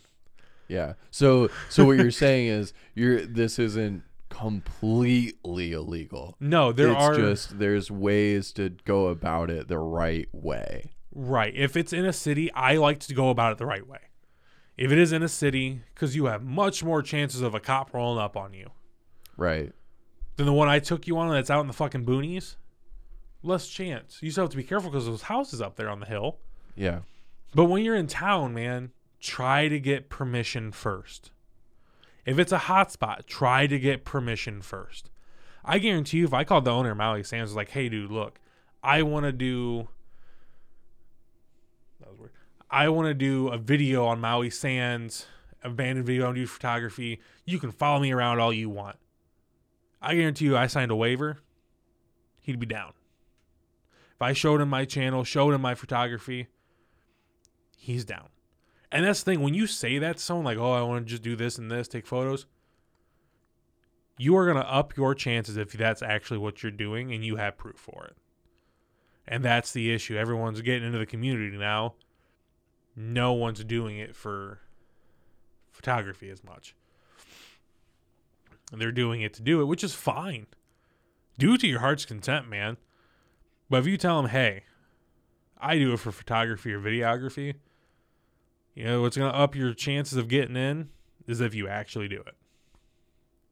Take one photo every time you go somewhere. If you're respectful to the place, tell them that. Like, look, I don't want to damage anything. I went to these many places. Scroll through your Instagram. They'll probably let you in. Make sure to tell them, like, you can even follow me. A lot of places will give you permission, so long as it's not a hazard hazard. Lima TB Hospital, complete hazard. I asked the police, like, look, y'all can even escort me through it. That's fine. I have no problem with the police escorting me. It's a liability because it's crumbling so bad. The only reason it's still staying is because it's a architectural monument. I don't know, whatever, because it's so A old. horse historical building, That, yeah. landmark or Yeah. something. Yeah. Just like, uh, not Waverly. Waverly's in Kentucky. I went to Waverly. That was a bitch and a half. What's that? sanatorium.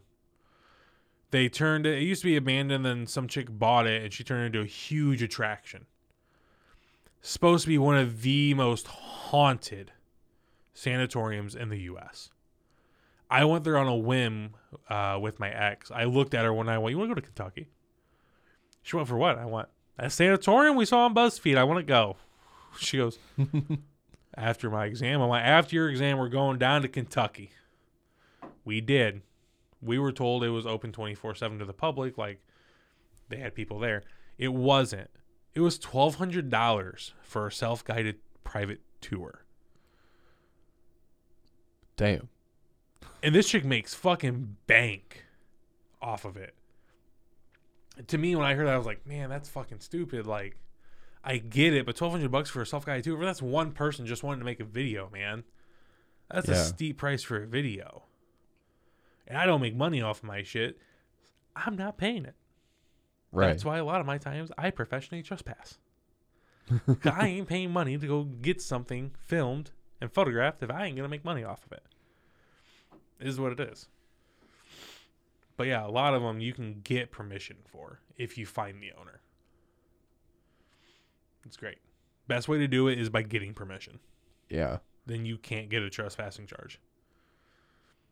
It's only two hundred and fifty dollars. It's not that bad, but the second one you go to court a lot. It's I don't know from personal experience, but I have a few friends right now going through it, uh, and he could be facing jail time now. that's a rough spot to be in. yeah, Um, it was that dude that I told you had his. Tic- Did I tell you about it? what was it? The um, place over here with all the condos and stuff that I went to. Uh, How I he don't- edited me out of the video. Uh, I don't think so. Uh, well, the dude I was running around with, that I went to Denver with and came back. Yeah. Okay, well, he's the one that took me there, took me to that spot. He got arrested because he was standing out in the open trying to fly his drone in an open fucking spot in a ga- in a fenced off community next to a busy street. Sounds like a smart move. He More got sarcasm. yeah, more sarcasm.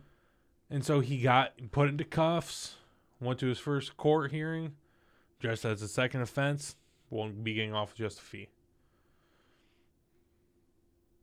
Yep. Jeez, I had.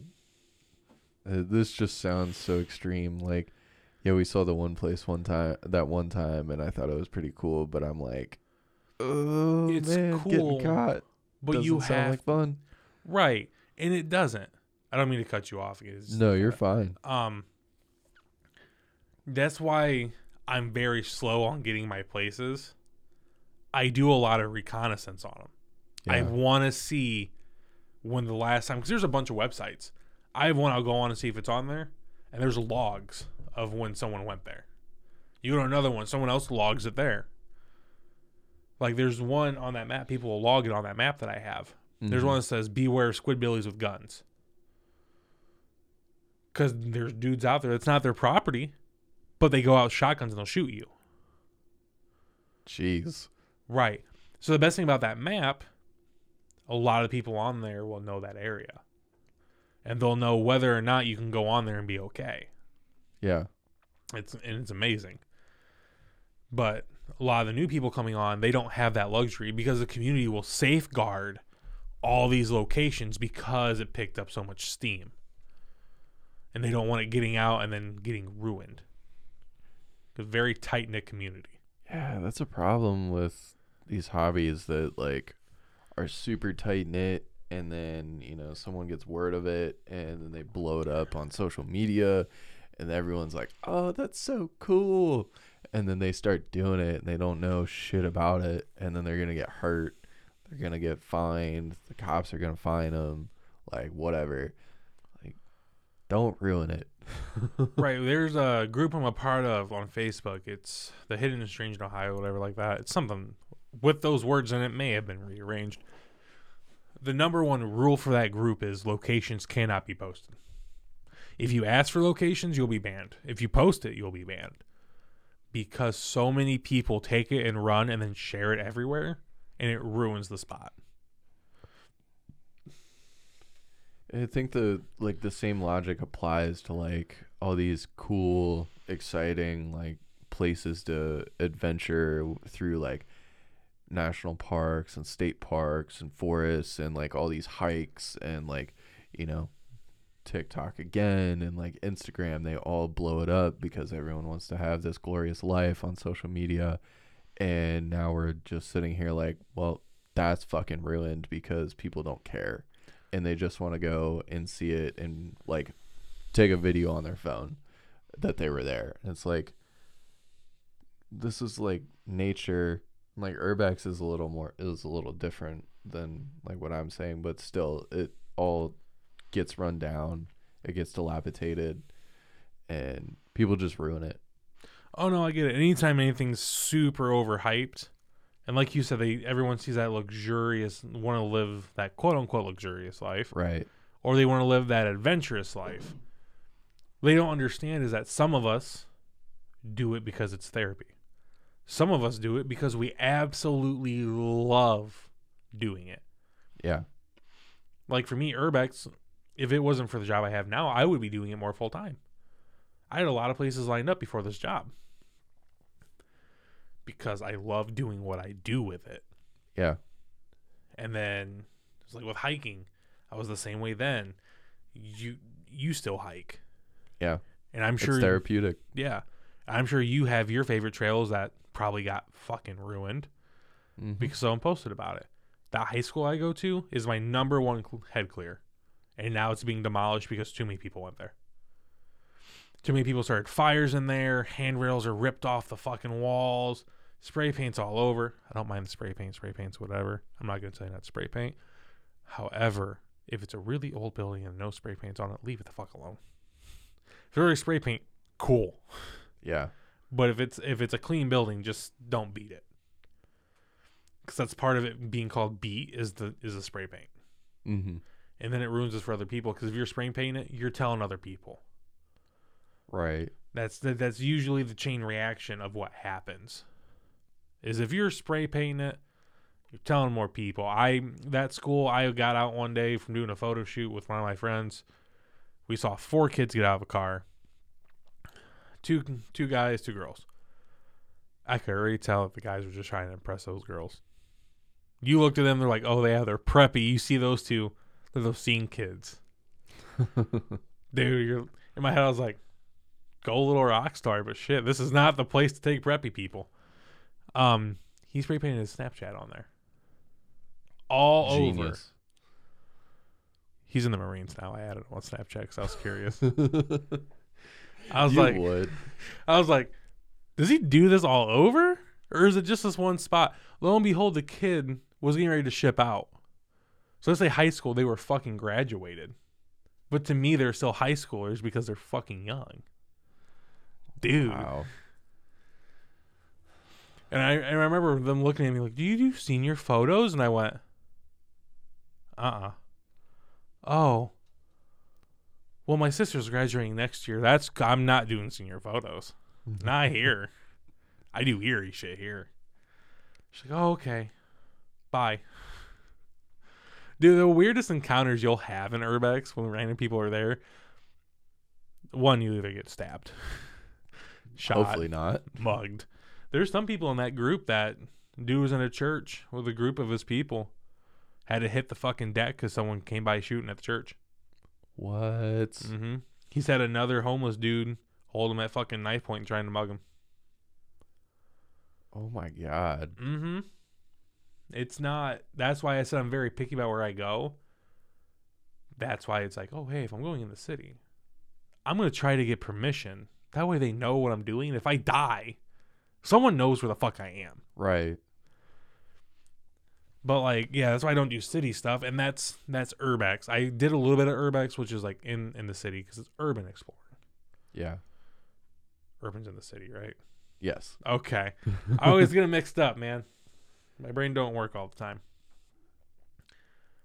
But like, it was urbex, and that and that kid I added did some urbex.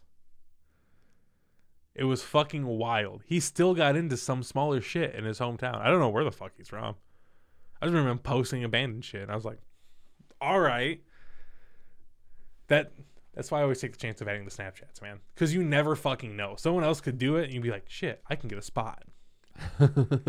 Hey, where is that? And they're like, I don't know. You're like, oh well, here's this spot I think you might like. And then they're like, well, here's this spot. I think you might like it too. nice. Yeah, that's how the community is, man. Once you get in it with someone, like it works. Leave it how you found it.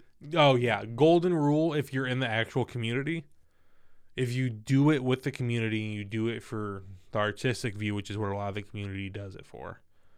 Leave it how you found it. Don't steal, don't break stuff. Just leave it how you found it. Go and look. Take the photos, take the video. You can pick stuff up and look at it, sure. The best person I can say to to look and see is not Sam and Colby. I will never recommend Sam and Colby. Exploring with Josh. This dude is the oldest YouTuber to be doing it, the best YouTuber to be doing it. he's been doing it for about 10 years. He's made a living off this. He has seen more places in the world than anyone else. Has to have. Dude's been to Hiroshima, not Hiroshima. God damn it! I'm thinking nuclear places. The first thing that comes to mind is the U.S. unleashing the sun. Um, Chernobyl. Chernobyl. He's been there. He went to Japan, the place in Japan after the tsunami, Yeah. uh, and the reactors melted down. He went there as they were just starting to be okay to be there. Yeah. Um, because fun fact, if it's up in the air and doesn't make contact, it dissipates more, more quickly. That's why Hiroshima and Nagasaki they were able to rebuild quicker than what Mhm. they were with Chernobyl. Okay.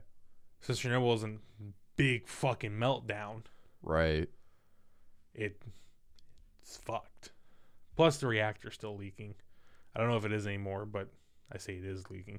I have no idea if it still is. Yeah, they just put a crazy shield on it recently. Uh, actually, um, they they make these massive lead, steel, Mhm. iron mixture uh, structures that shields it, and it's like, all right, it's good for a hundred years. You're like, what?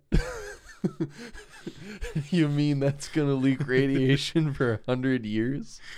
Well, apparently it's getting so so so much better. Like they didn't even need that. Apparently, like they could have started putting more people there to live in 2030. Really? I think that was the estimation. Yeah.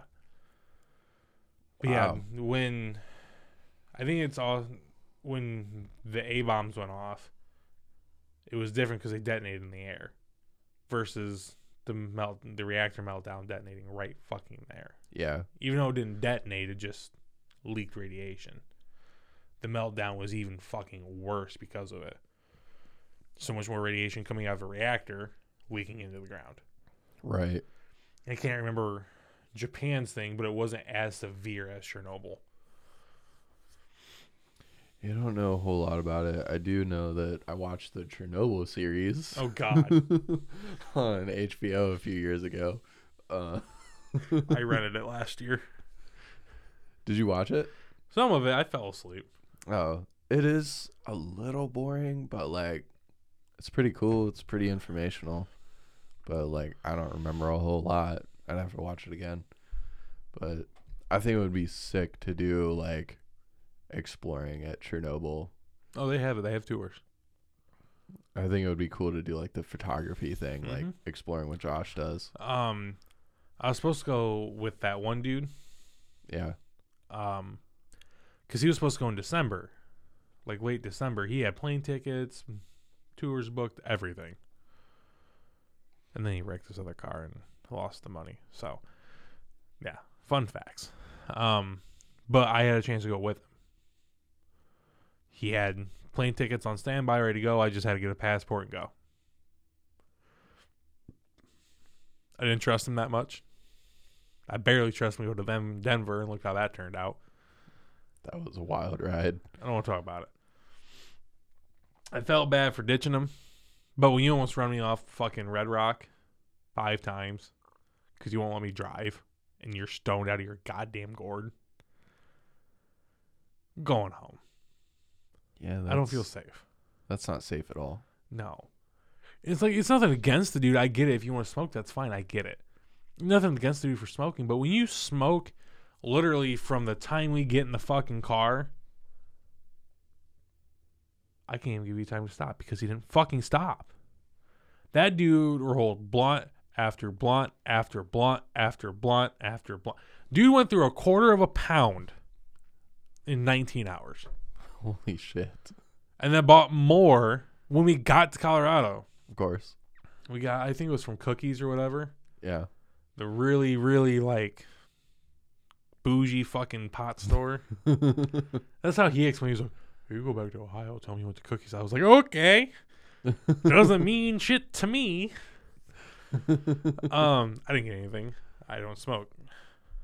Federal job does not allow it. yeah. Um, so he got that stuff, and that shit hit him hard. He smoked two hundred dollars in five hours, That's a lot of weed. dude. I don't mean to sound impressed, but I'm kind of impressed. That's a lot of fucking pot. A lot of pot and kind of playing with my life, but that's a lot of fucking pot, man. Yeah. Holy shit.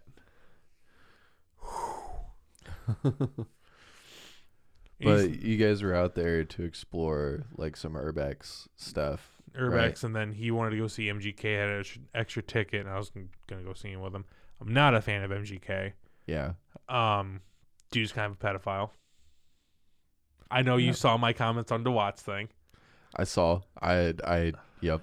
I'm not going there. We're No. not going. No, we're not no, we're going not. there. Um, so I don't like the dude for that reason, and because I don't think he makes that good of music. Crucify me if you will. I think his new album was good for a punk album, especially in today's day and age of punk. I think it was good, especially for being punk pop. Yeah. You're looking at me because you're an alt person. I'm looking at you because I don't respect MGK. I don't either, but I really like the new album. That's fine. Um, just please don't gate gatekeep alt music, please. I'm not gatekeeping anything. Oh, thank I'm God. actually more interested in the urbex That's uh, fine. exploration thing that you're doing. But yeah, we had sites right behind, not right behind, like mm, two hours west Yeah. of Red Rock. So not that bad. It was just through the mountains. We had stuff there. We had a his he did it. His friend, quote unquote, had a government abandoned government missile silo site that you needed a torch to get into because they welded it shut. This sounds like they don't want people going there. It sounds like my type of party. I like chaos, Cam. I know. Um, if it rains chaos, I'm happy. um, we had a morgue to go visit, a hospital with power, which has been on my bucket list forever to do a hospital with power funeral home. It's not weird. It's not. You find a lot of shit in funeral homes.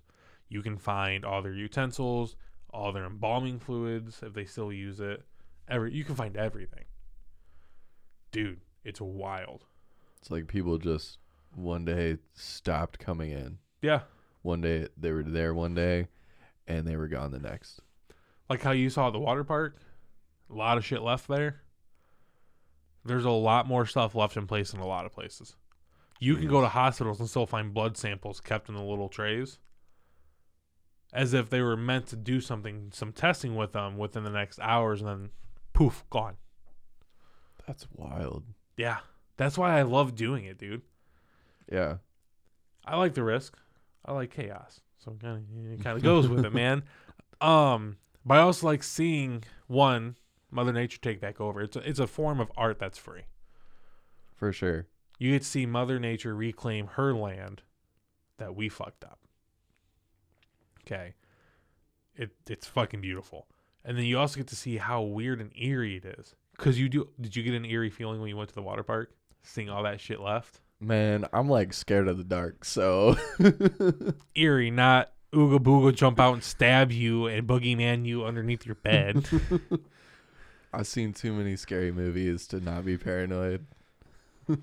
that that's very fair. Um, So yes. Yes, I did. I got a very eerie feeling. but like that one, the water park was even more weird because like even the slides were in good condition. Like they had just shut down a week ago and they're gonna reopen Yeah. soon. Like it was weird. Other than all the overgrow, it was literally like they could just reopen the next day. All their arcade machines were there, their beach chairs were there, the price signs were there, soda machine, deep fryers, grills, everything you name it.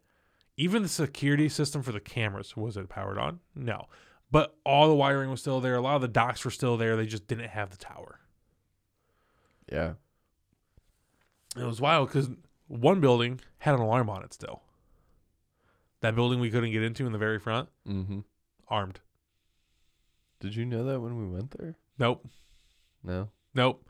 It's a good thing I didn't try getting in, getting in. No kidding. We would've- Yeah. Well, no, we would just ran back to the car and dipped. But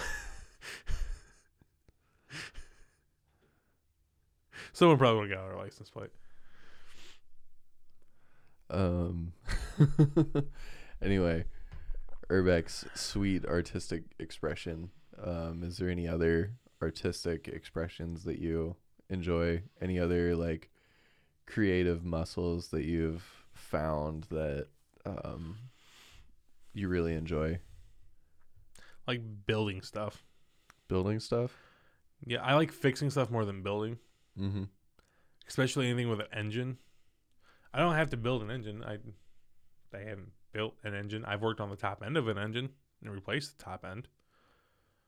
But making something work again kind of is an art form when you start getting more internal. Cuz you can't just go in and get a drill and zip it down and it's good to go. You have certain torque specs. Engineering, because it's engineering, I see it as an art form to work on a car. For the most part. Until you get to ugga duggas and shit stuck and they have to make it liquid. So I like that. To, to some people are gonna go, it's not really artistic and it's en- the engineering side of it is to me. Yeah, you're building something. Right. You're How- fixing something at how everything's timed perfectly. Love seeing it. Seeing all the small pieces and how they work together. Love seeing it's an artwork. It really is. It's artwork to see. Um, cooking is another another form of art to me that I fucking enjoy. I just bought a Fallout 4 cookbook. like the video game. Yeah, Oh, that's sick. that way I can make some of those and kind of try them. Um, the first one I'm doing is the all the Nuka Colas that they have in there. Oh, nice. Yeah, they don't. They have you make the syrup and then you get uh, club soda Yeah, and then you mix them. interesting. Yes. You have to let me know how it is. I will. I don't know if I'm gonna like it because it has cinnamon in it. Yeah. you figure it out. Mm, maybe. Um, I did video creation, like gaming content creation at one point. hmm Some people think it's art. Some people think it's just me screaming at boxes on the screen. Um, but it brought entertainment to people, so Yeah. it's sort of art. Um, a little bit of following.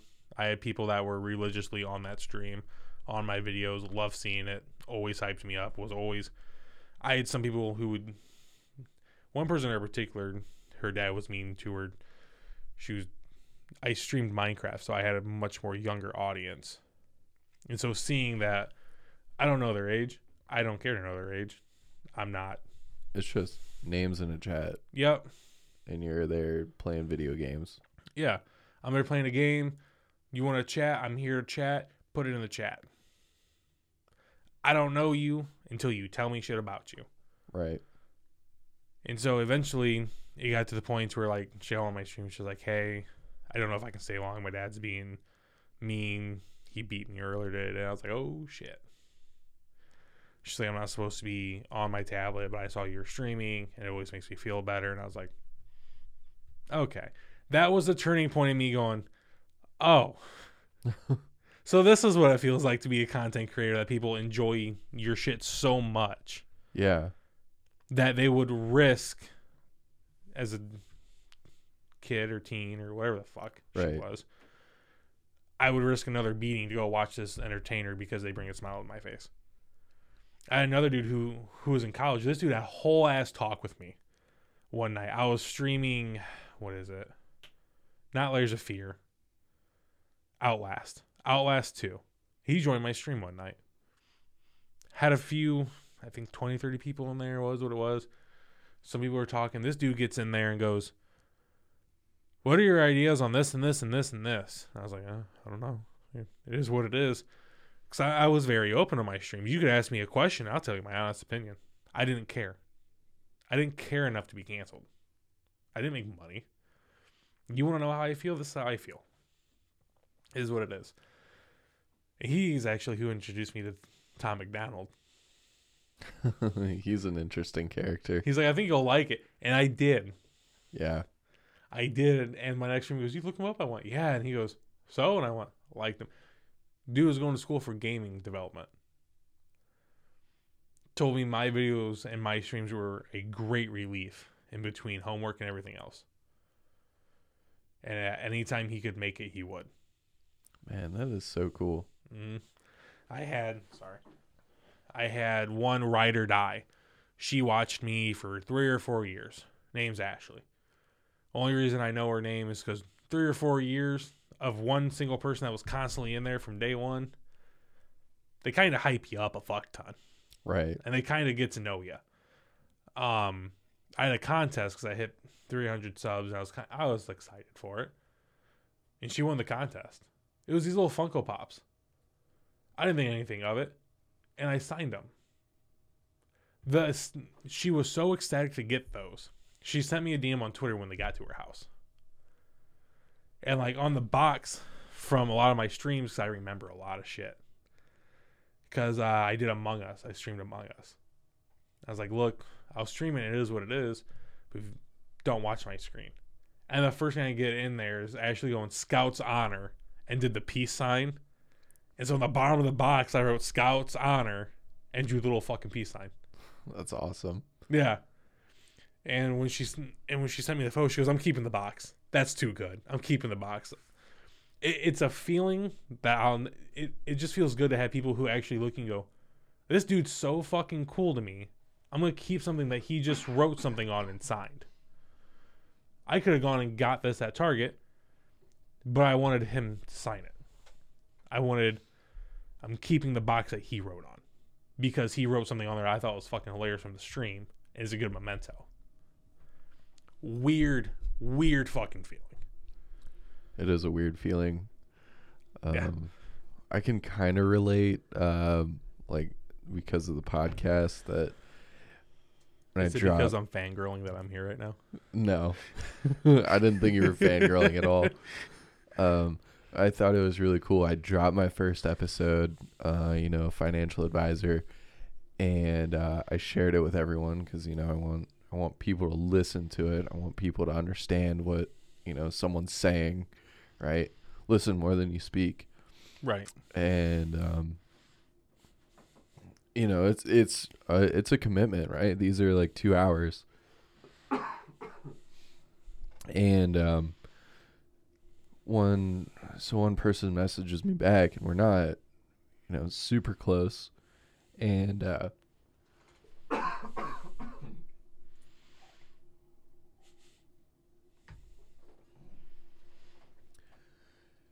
they message me and they're like that what that person said was extremely powerful. It made a big impact on the way that i think. And i was like wow. Now i'm on the receiving end of that because i was to relate i was on like the giving end where i listen to podcasts and i listen to smarter people than me way smarter people than me uh, listen to them talking about their professions and experiences that they've had and like things that they've learned and i'm like you know i'm so thankful for that experience that knowledge and understanding and then someone tells me what i've been feeling for a while and i'm like oh shit Gives you that uh, feeling of serotonin, like you're on top of the fucking world for a minute, right? it is a crazy boost of serotonin man it's so cool Right. Dude, try, I get it. And you're going to get a lot of that, man. Especially with the podcast, how you're going with them, man. You're going to get a lot of that. Well, the more you reach, the more you're going to get of that, man. I hope to reach a big audience.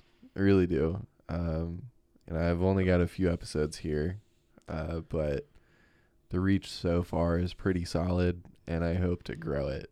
Well, when you finally sit down with Gary Vee, it'll reach even more, trust me.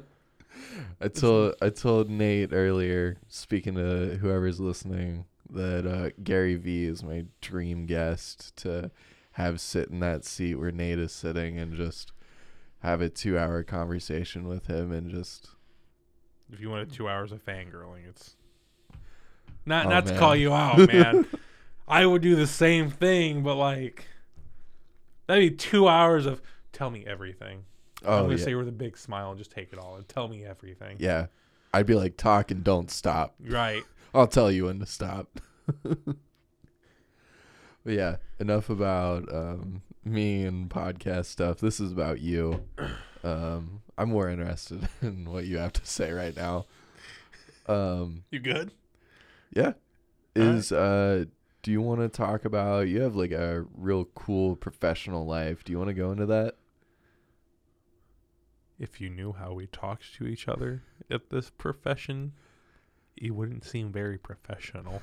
that's that's fair, but it's an interesting job that um or career that most people probably don't even know or are even aware of that still exists.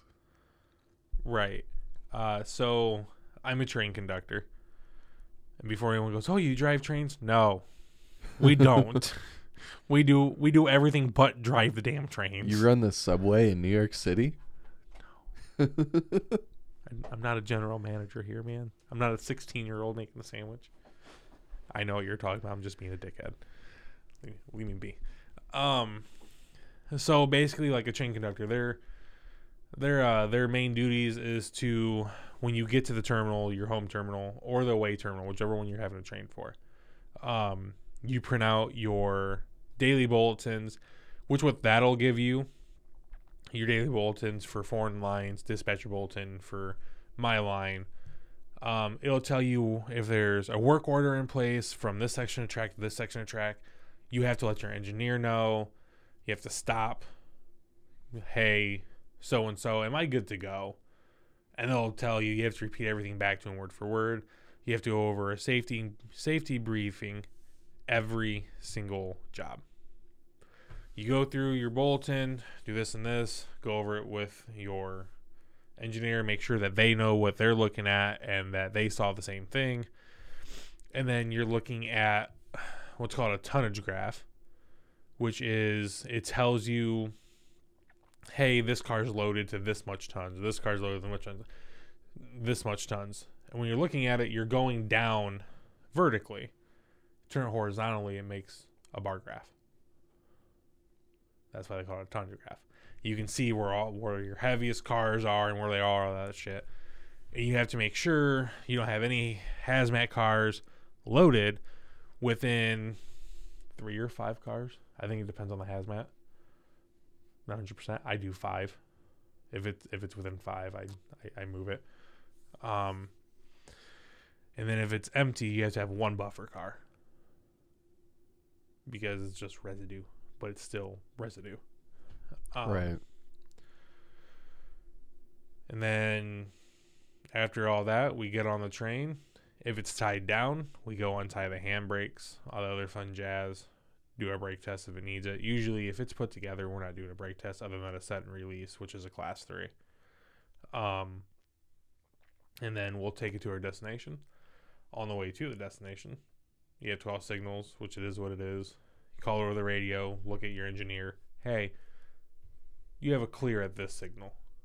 And they have to say something back. They probably saw it, but you're making sure they're not asleep or watching TikTok. You laugh, it happened. This dude FaceTimed his his girlfriend that's in Taiwan the entire trip because we didn't have a camera. Those locomotives have cameras in them. 90% mm-hmm. of them do at least. Right. To catch you and fire you. Railroad is great at one thing, and that's firing people. They'll hire you from day one just to fire you. It's a interesting take on work culture. It's freaking wild, man. I, my brother works for the railroad. My dad works for the railroad. They'll attest to it. You have to be perfect. Yeah. If you're not, you you're screwed. Um, but it, it's interesting because like once you get to the yard, it is what it is. You'll get up, and the yard master will tell you, "Hey, I want you to go up this track, come out with your head 50, shove back into this track, come out with just your head unit, tie back on, go over to this track, double over onto this, which is just picking up. You're making a double over. Pick it up, tie back on to this set. That way, this block is here. You have Selkirk on the back, and then you have Buffalo on the front. That type of deal. And then go pick up another engine for a DP, and then you're good. They might have you pick up another block, that type of stuff. They'll make you build a train, or they'll make you yard it. Yard it means you're taking it apart. It dies there. Um, the lingo's weird. It it took my my fiance a minute to get used to it. We die very easily going to Chicago. Everyone is like, oh, you die. We hit 12 hours. If you hit 12 hours, you die. Meaning you can't do anything. You sit on that train, you cannot sleep. You can't do shit. You can't tie a handbrake. You set the brakes and sit and wait for a recrew. You, you you're dead. Your train went dead. You died. Yeah. So if you ever get a text from me and I'm like, "What are you doing?" I don't know. What are you doing? Dead. I'm probably dead on a train. You're not supposed to have your phone, but if you're at a complete stop and everyone has deemed it as safe to be on your phone, you're allowed to be on your phone. Fun fact of the day. Took me forever to get used to that. I'm like, like a kid in class, like looking at the camera. I'm like, yeah. can I even? I went, you know what? No one's, everyone's on it. I don't care. I get on fucking Facebook. But yeah, we had a dude that get on that got on TikTok. My first run to uh, Chicago. Dude, I know I have ADHD and I know mine's bad, but oh my god, I don't know if that dude knew he had it or not. He hmm. had to have. I swear to God. That dude would watch TikTok and if he wasn't on it, he was singing all the different songs. I'd lose my mind. dude, he picked us up. We were building a train. It's like you have your lingo. You don't tell them go ahead and do something. You tell them go ahead. They're going forward. They don't care. They hear go ahead and they're like, nope, going ahead. Gone. I told him, hey, you're good. We're up and riding on cars. Go ahead and shove back, whatever. Dude was going half a mile an hour. Shoving back while we're up and riding is supposed to be so it's faster. This dude not only went half a mile an hour, he would also slow down and then jump it up a notch and slam the cars back. My trainer looked at me, "Were you good?" And as soon as I went, "Yeah," he- they slam back. I went, "Yeah, fuck." and he went, "Okay." That's the thing. And I went, "I'm still not used to this because I'm not. I'm not used to it." Some engineers are really good. They'll shove back with air. Air meaning they have some of the brakes applied, so they won't shatter you around. Other engineers, they don't care. They're not the one writing it. They don't give a shit. So just put it in notch one and let it go. If you get jostled around, you get jostled around. We have one that's notorious for slamming into notch four, and all you hear is like dominoes clicking. If your dominoes clicking, just get off. I don't care if you have to jump off. If you if you can dismount, dismount. But if you have to jump off, jump off. The president of the local union had this dude who shoved it into fourth notch, and all I heard was tick tick tick tick tick, and it got super loud halfway through the train. So he knew. He jumped, and it still jerked him back, and it bruised his entire body from it. Not his entire body, but like his arms and his shoulders and stuff, where it really, really hit and put a strain on him Yeah. yeah, it was wild. Like he's still going to the doctor for it because he didn't let go all the way. He was still his body was still up against the ladder when it hit. He he his feet went out, but his upper body was still up, so it hit his upper body and then yanked him back. Yep. That sounds so painful. Mm-hmm. By the way, if you ever thought trains were loud, they're not. It's very quiet. Believe it or not, they are quiet. I thought they were loud for sure. in yards, they're quiet. Brakes released, they're barely going, say five miles an hour. You know, oh, five miles an hour, that's not bad. That's if it's a full consist, we'll we'll say 40, 40 loaded cars. That's eight thousand ton. Silent, five miles an hour. You're not you're not stopping that. no. It's it's it's stopping you. it's it's it's it's just hurting you bad. And I learned, and the only reason why I say they're quiet, dude, my first day out in in, in the Cleveland yard, it was dark. I didn't hear that motherfucker. I turn around and it just went, and I went, oh fuck. There's a there's a whole ass block.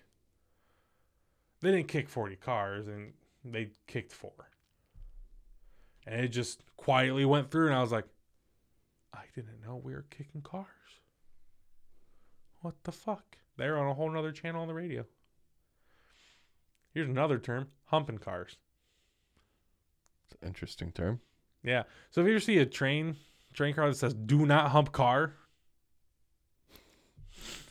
I was waiting for it. I'm too much of a child. I'm sorry. oh, dude! As soon as it popped up in down in Atlanta, I went, "We humping cars." um. What's it mean though? So they'll get on like this hill.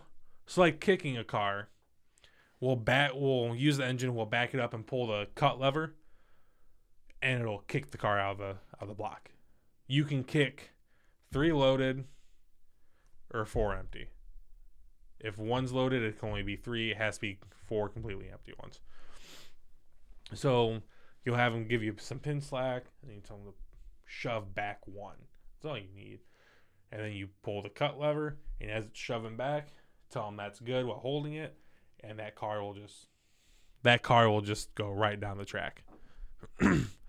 so humping a car, kind of similar to it. It is similar, except you're on a hill you're humping it off a hill. So you'll have, or they have two types of them. They have uh, regular retarders, which sit on the rail and they slow down the train car. The actual name of them is retarders. So you set those, and they have pro retarders that can automatically set. So as they're humping them, they I don't know how they work my yard went from a hump yard to a switch yard. I've only lightly gotten the been told about what a pro retarder is and how they work. Apparently, it's set up. It knows what car should be next, and it sets like where it should be sitting at for it to catch the car, so it doesn't slam to the back of another one. So humping is just basically pushing it off a hill. Interesting. So when when you're like humping and kicking cars, it's or like you're just rearranging them or uh no getting them out of the way of potential like trains coming through. I you'll you more than likely rearranging them. So if you have a say a consist that has like two cars here that go to Selkirk and then two cars here they go to Buffalo two cars here they go to Selkirk, two cars here they go to Buffalo. You're gonna throw a switch, light it into one line, kick the Selkirk, switch the other one, kicking into Buffalo, switch the other one back to Selkirk, kick. It helps rearrange them basically. It helps build the box. Yeah. What so what kind of places have you been to? Like where have you been to since you started this gig? Um, I've been to the Toledo Yard. That's an interesting place. Not a lot of trains come back from there. Um, and they spoon feed you when you get there. So they'll tell you, hey, yeah, no, pull into East Receiving 5 talk. All they're telling you is pull in. When you pull in, your head ends at the clearance point, give them a shout. They give you one thing at a time. Uh, I've been to Cleveland, and not the good side of Cleveland. Um, that's my favorite yard, actually. There's a lot of work to do in that pool. So, above tearing the train down or rearranging it, when you get there, you usually have work en route, which I don't know why, but I love it. I'm not just sitting on a train the entire ride. I'm getting off and adding cars, setting cars out. So, it's my favorite. I've been to three yards in Chicago. There's a lot of yards in Chicago. A lot. There's one yard that takes up, if you print the pages and send them out, they take up seven pieces of paper. It's regular eight and a half by eleven paper. Yep. To get the width of it. Wow. It's huge. Yeah. Where else have you been? Sleeping. Sleeping.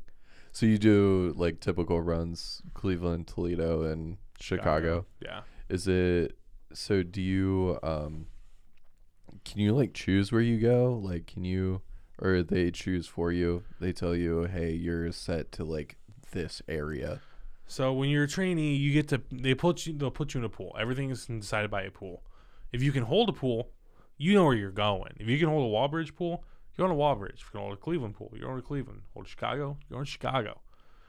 Um, but they have this thing called an extra board. You don't know where you're going.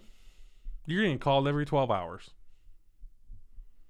Until you hit your FRA starts and you have that mandated 48 or 72 hours off, you're going every 12 hours. You don't know where you're going. You're just going. You can kind of snipe trains out and see where they're going and guessmate which ones you're going to. That's a fool's game. As a trainee that can pick their trains, that's a fool's game. I try doing that, and I'm allowed to do it, and I'm allowed to decline trains. I can sit there and go, oh, yeah, I have like three hours. That's the train I want. So I'll go to bed. Call me an hour later. Hey, we have you for this train and this train. They woke me up because I was sniping one train. They called me for another train. So even as a trainee, well, you can deny it. You've already seen me do it here because they wanted to take me to a yard I was already I have already been to. I'm trying to go to another yard. I think there's two yards I haven't been to yet for Chicago. I think there's a total of five, and that's not even all of them. We only go Wow. to five. Yeah, there's a total of like seven or eight. I'm not for sure. My tablet in the car would tell me. Um, but yeah, it's fun time. I had a I had a question and I forgot. Um, I forgot my train of thought completely. That's why I said it's a lot of fun. it's a good pun you got there. Thanks. Um. So oh yeah so you said you twelve hours. So you doing you're doing twelve hour shifts, and then you said you can have mandated forty eight to seventy two hours off. So are you working like five to six hours, six 12 hour days in a row? if you have Chicago every 12 hours, sure. You'll have 12 hour days every time you go to Chicago almost, unless you're on an assignment job. Then those are about eight. Assignment jobs, you're get on, get off. That's it. And so usually those can be done in about six and a half, eight hours. But if you have to yard a train, you're on duty for at least 12 hours, nine times out of 10. Um, when I said every 12 hours, I'm getting a phone call every 12 hours for a train. Um, the Walbridge train, if it's a get on, get off, that's three and a half hours. And I'm getting paid for eight. Cleveland, if it's a get on, get off, about four, four and a half hours ish. Depending on TO, whether or not it lets us go track speed. Um, I get paid for eight. But if I have, if I, so if you end a day, say at one o'clock, and you get called again within 24 hours, you now have two starts. You do it again, that's three starts, and again, and it's four starts. When you get to six starts, if you're at your home terminal when you're ending your sixth start, you get 48 hours off mandated. Now, if you are on your sixth start or your fifth start, and you go up and you hit your sixth start, and you come home, you coming home would be your seventh. You have a mandated 72 hours off Wow. per law. Like you, they can't call you, and if they do, they'll get fined. Yeah. So is a start like one start you to Chicago, two start or second start is Chicago back home. Yep. Okay. So long as you got called for it within 24 hours. Okay. So like if you left wherever your home terminal is and went to Chicago and then you were stuck there for I don't know, they didn't call you in 14 hours. Um Then we get what's called held away pay. what's that? Then we get what's called held away pay. Yeah, what is uh so is if we like- hit 16 hours in, in a hotel, we get what's called held away. You then get hourly pay up to eight hours because you're not working, because you're held away in a fucking hotel. They're not allowing you to work. So you get paid up to eight hours in the first 24 hours you're held. Wow. Then if you had another 16 hours there, which has happened, I've hit 32 hours in the hotel already before for one trip because they just they have a train for us. So if you hit 16, get paid the 8, that's 24. Hit another 16, you'll get paid 8 again. Well, you'll get paid until you get called up to 8 hours. And it just keeps recycling that way. That's so interesting. It's so different than a, like a typical nine to five or three twelves or four Mhm. tens and stuff like that. It's that's so interesting. So, I, I mean, listening to you before you stated that, it sounded so work intensive and like not relaxing at times when you have to sit there and stay awake um and like you can't really do anything except sit there and twiddle your thumbs and do your calls and stuff like that. Yeah. But doesn't sound too terrible. The worst part is staying in the hotels. Yeah, Um, because do you, you so you have to like sit there in the hotel? mm, unless you have a car up there. Oh, okay. So like, like, could you like take a cab somewhere or like you can walk around yeah. places? Yeah, you can walk around. Okay. Um, so like I'm getting a car for Walbridge. That way, when I get a car up there, um, if my fiance has to go to the hospital for something, or our kid has to go to the hospital for something, and I'm in Walbridge, I'm there. Yeah. Not only that, but if I'm in Wallbridge, that's cl- closer than my home terminal.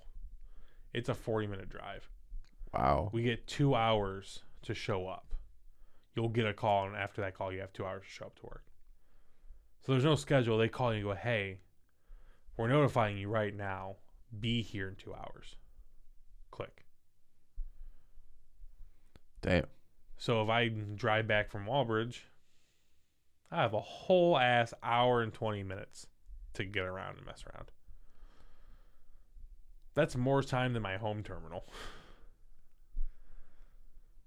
Doesn't sound Plus- too bad. No. And I get to sleep in my own bed if I do it. Yeah. I thought I was going to love hotel beds, and I do. I can actually sleep in hotel beds really well, and I don't know why. But nothing beats my blanket Yeah. and my sheets and my bed. Yep. Hotel beds are awesome, but nothing beats your own. Especially when you've stayed in hotels so much. You want your own bed. Absolutely. But the good news is when you stay in the hotel, you have a company card that they charge. So, That's good too. Like, you probably should get yourself something to eat and like whatever. uh, the company won't pay for your food because you should have packed your own fucking food. Uh, that's ridiculous. Um, that's and you can go that's out and get complaint. food. Same, but I don't get to make the complaints right now. Yeah. Um, but yeah, it's not too bad. I just sleep and watch TikTok. and listen to podcasts. Yeah, yeah. Be surprised how many people on the railroad actually listen to podcasts. Yeah. A lot of people that I've talked to started listening to podcasts a lot recently. That's awesome. It's wild. Like, share, and subscribe. Fatal to Like, share, prejudice. subscribe. um, yeah, people out there are weird, man. That's why I fit in. Um, it's a it's a different crowd. It sounds like. Yeah, you have some people who won't even fucking talk to you. They don't know you.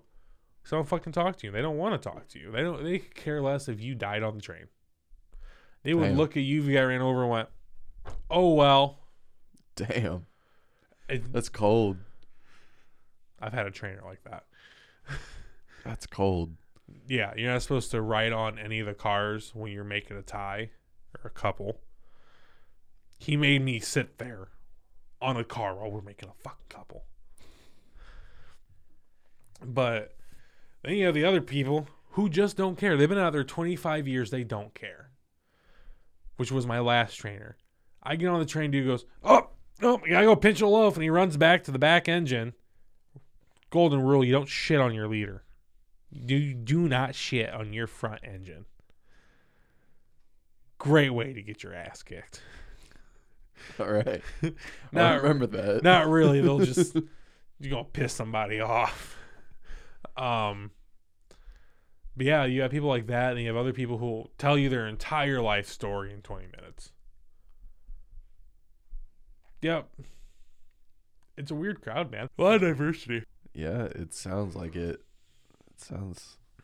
It sounds like when you were telling me that you're rolling through and grabbing this gig, uh, and you're excited for it. I was like, "That's awesome." One for you, you're excited for it, and two, I've never known anyone that does this. Like my my grandfather on my dad's side was a engineer for some train company. I don't know, but that was back in God Yeah. the fifties, sixties, seventies. Back in their back in his day, Yeah, back in my day, that type of shit, right? So like we have defect detectors. Back then it was a dude standing underneath the rails, looking up, looking for a defect. I'm serious. that sounds horrifying. He'd sit there and he'd wait to see a defect. It's this little box. So like now we have automation. We have sensors that'll sense a hot bearing. Yeah, And it'll come across defect detector. You have hot plate at axle 182. And it just repeats it. Then you stop. You'll look at it. Yeah, these little Tempilstiks. I actually have one in my car. You press it on the bearing. If it melts, it's hot. gotta love that science. Pretty fucking ingenious. It's they're made to melt only at the overheating temp.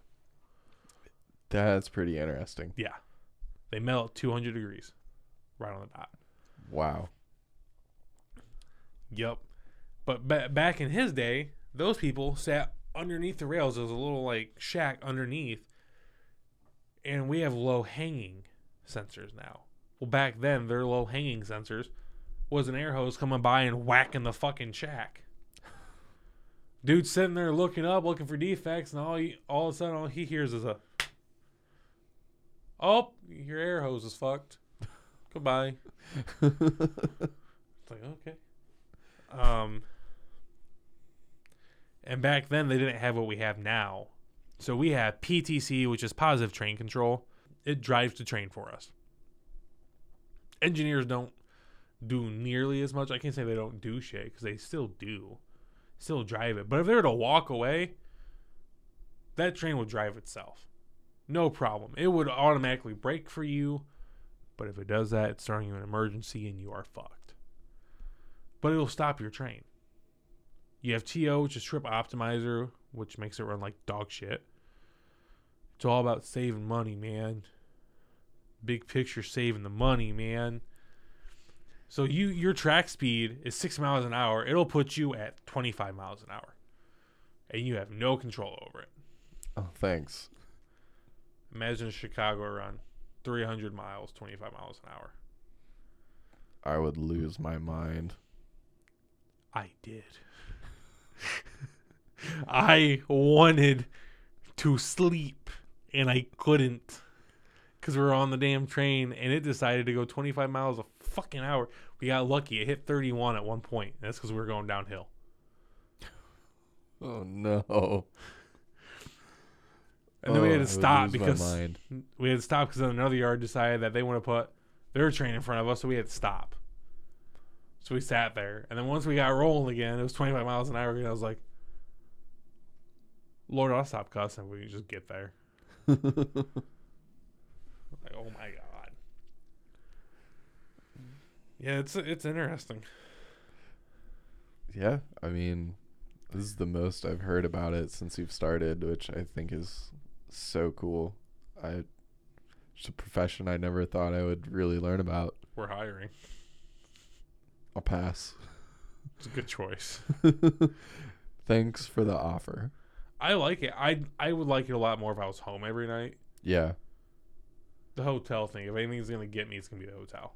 yeah, It just, especially s- stepson at home and now my own kid on the way. I'm gonna want to be home more. Right. Because the kid wasn't in the fucking picture until I got home. Do you want to talk about the the kid, the fiance at all, or Me and my fiance absolutely hate each other's fucking guts. nice? And then weirdly, two years later, we decided, hey, this person's cool as shit. And then we did the devil's tango quite a bit. Is that what you wanted? I was just waiting for you to talk about whatever.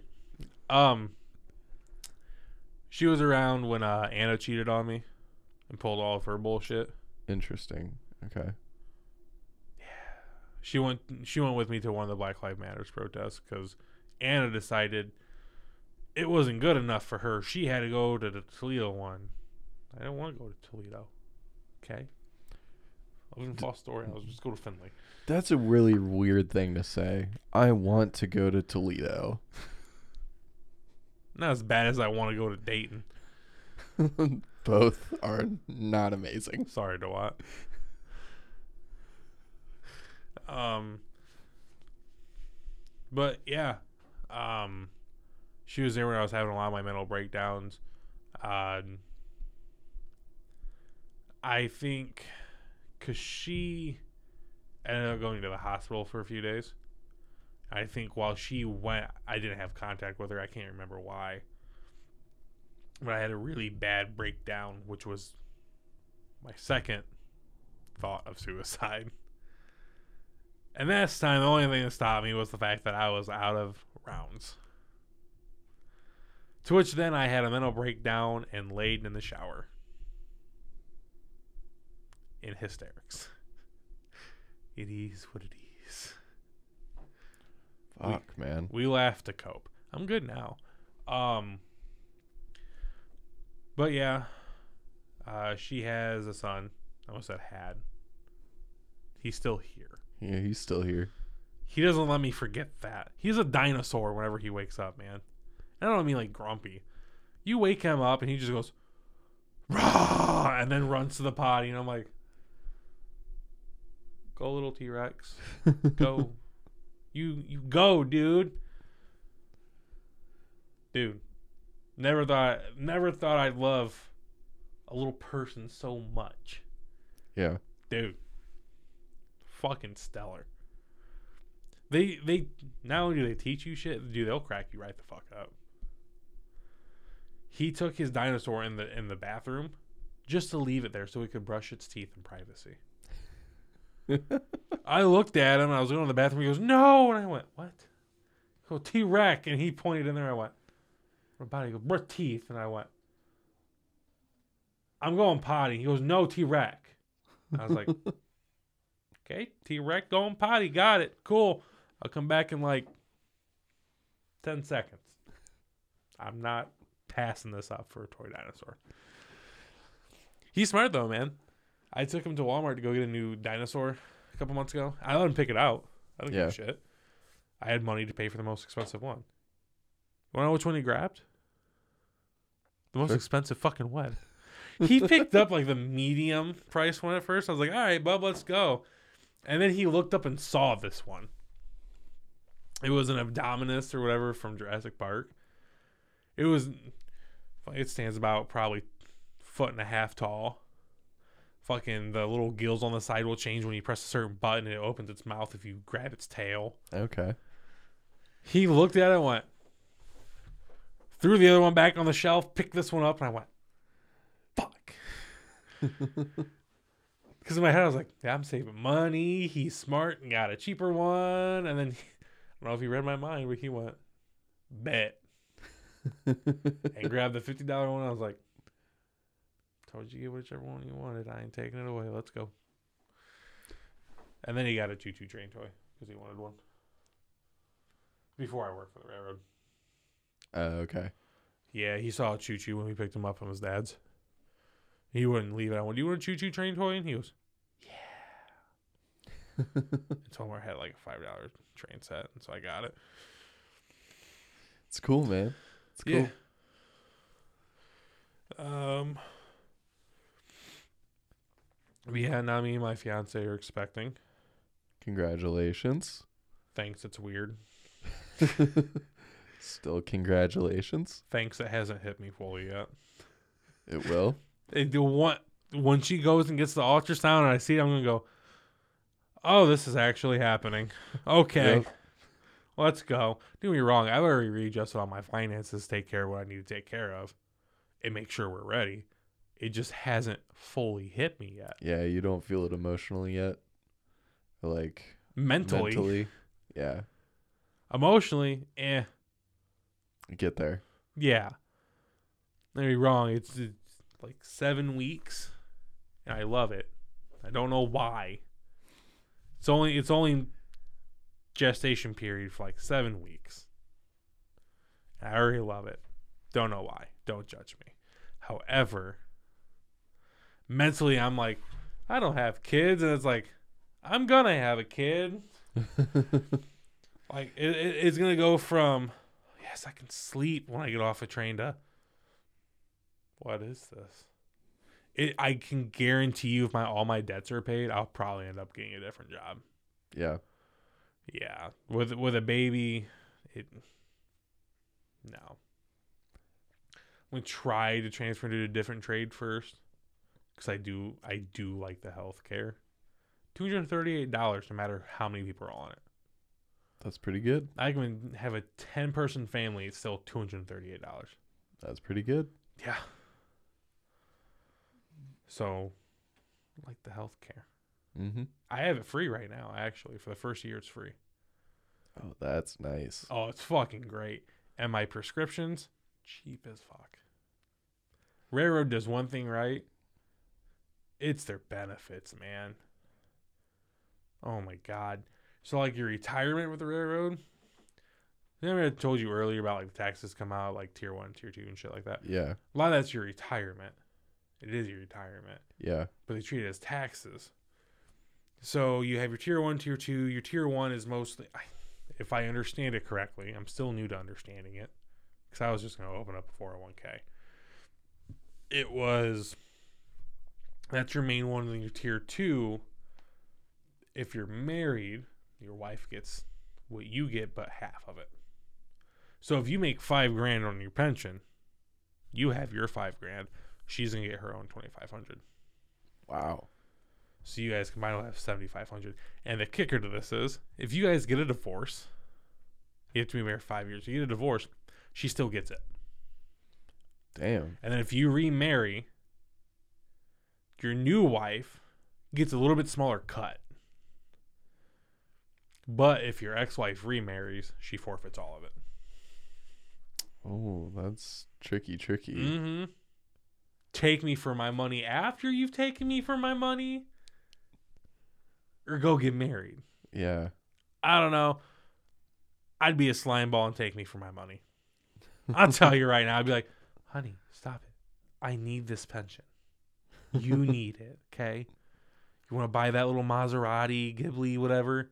We need this. Yeah. Ghiblis are very cheap. Don't give me that. They're 30 grand. Look, man, I'm just saying, I'm a slime ball. I would totally take me for my own money. I would choose the money over another marriage. I'd take the money too. right. after after some strong deliberation for about two seconds. You know the last motherfucker that gave me a ring? We got divorced. I half the shit already. I'm taking the other half of what's owed. Bitch. Jeez. Um, is there anything else you wanted to bring up on on the podcast? I have no idea. well, Um, I call signals in my sleep. what? I call signals in my sleep. Explain. Um, so like the signals that I have to call on the radio and all that, and then tell my engineer. Mm-hmm. Apparently, if I'm not wearing my CPAP, I will call them in my sleep if I'm very deprived. I'll probably do it tonight since I've had five hours for six, for I think it was like 60 hours or something like that. Jeez.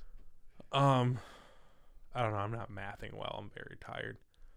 If I hit three o'clock today without, well, tomorrow without sleep, it'll be five hours for 72. We're winning. Um, but yeah, I'll call him. Apparently, I rolled over my fiance one night. Going, "You want me to open the door before we get to Garrett?" And she just looked at me, and went, "What the fuck?" And apparently, I rolled over and asked her what that signal was, and she goes, "Huh?" and I looked at her in my sleep. Apparently, I eyes open, eyes closed. I have no idea. I didn't want to know that detail because then it's a little scary. Um, apparently, I looked at her and went, "I bet you don't even call signals." What the fuck? and then rolled back over. She's like, then all I heard was like numbers and then clear this, clear that. I was like, yeah, I was calling signals, all right. She's like, are you okay? I went, no, no, no. Dude, some engineers will fall asleep on the train. They know where to blow their horns in their sleep. They'll be dead That's asleep, and all wild. you'll see is them lift their hand and go, burr, burr, burr, burr. The cadence and everything. There's an actual cadence, by the way. Yeah, Two long, one short, one long. I did know that. Yeah. They'll do it in their sleep. They know exactly where to do it, and they'll do it. I've seen it already. That's crazy. Dude, it's fucking weird. I've seen one because they have an alerter button. I've seen one dude completely knock the alerter goes off. All you see is he'll hit the alerter. And it's like, are you are you okay?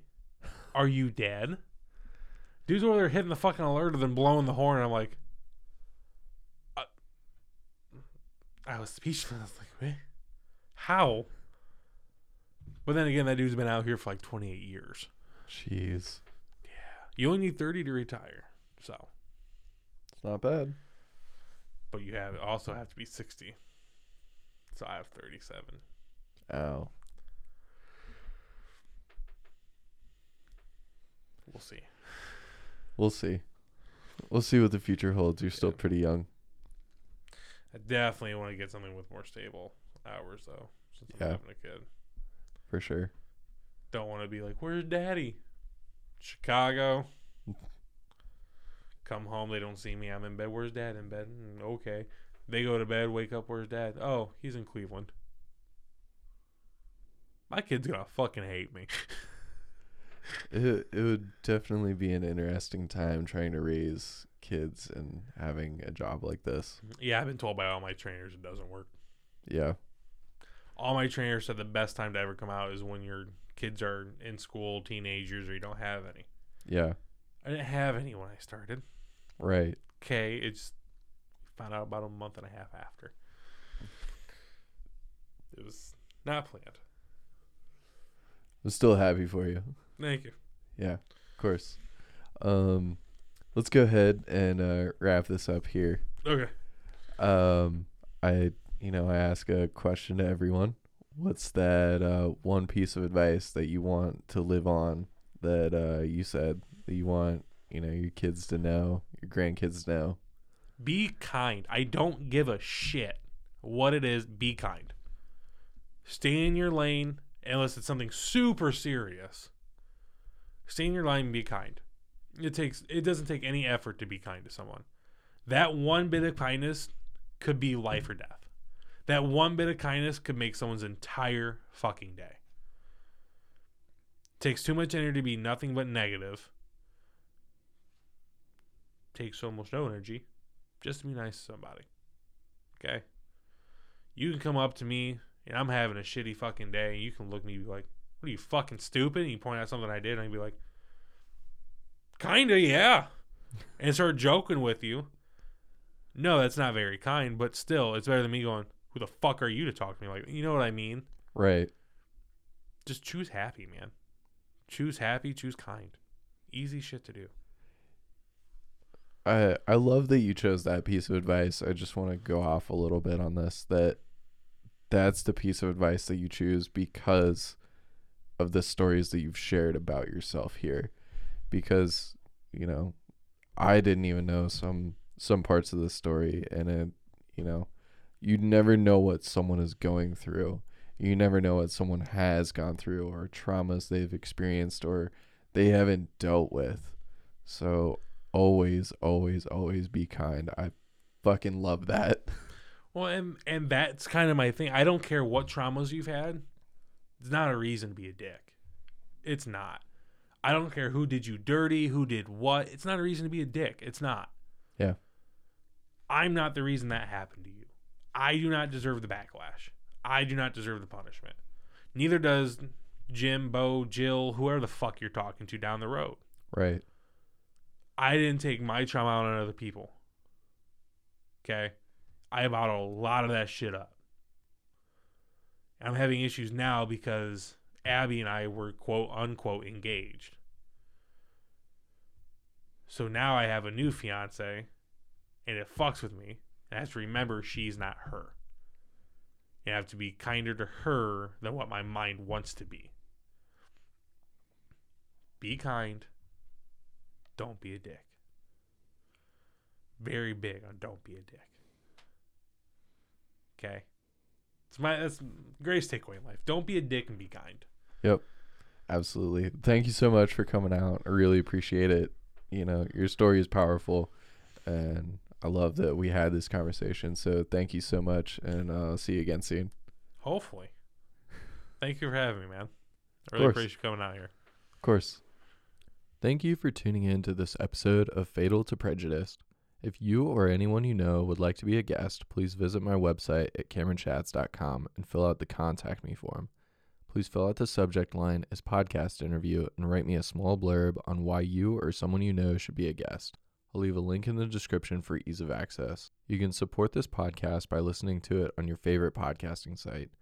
Please like, comment, share, and subscribe. Another way to support is by becoming a Patreon at patreon.com forward slash fatal to prejudice. Patreon is the only monetary support system. If you would like to sign up and support through there, I am forever grateful for you.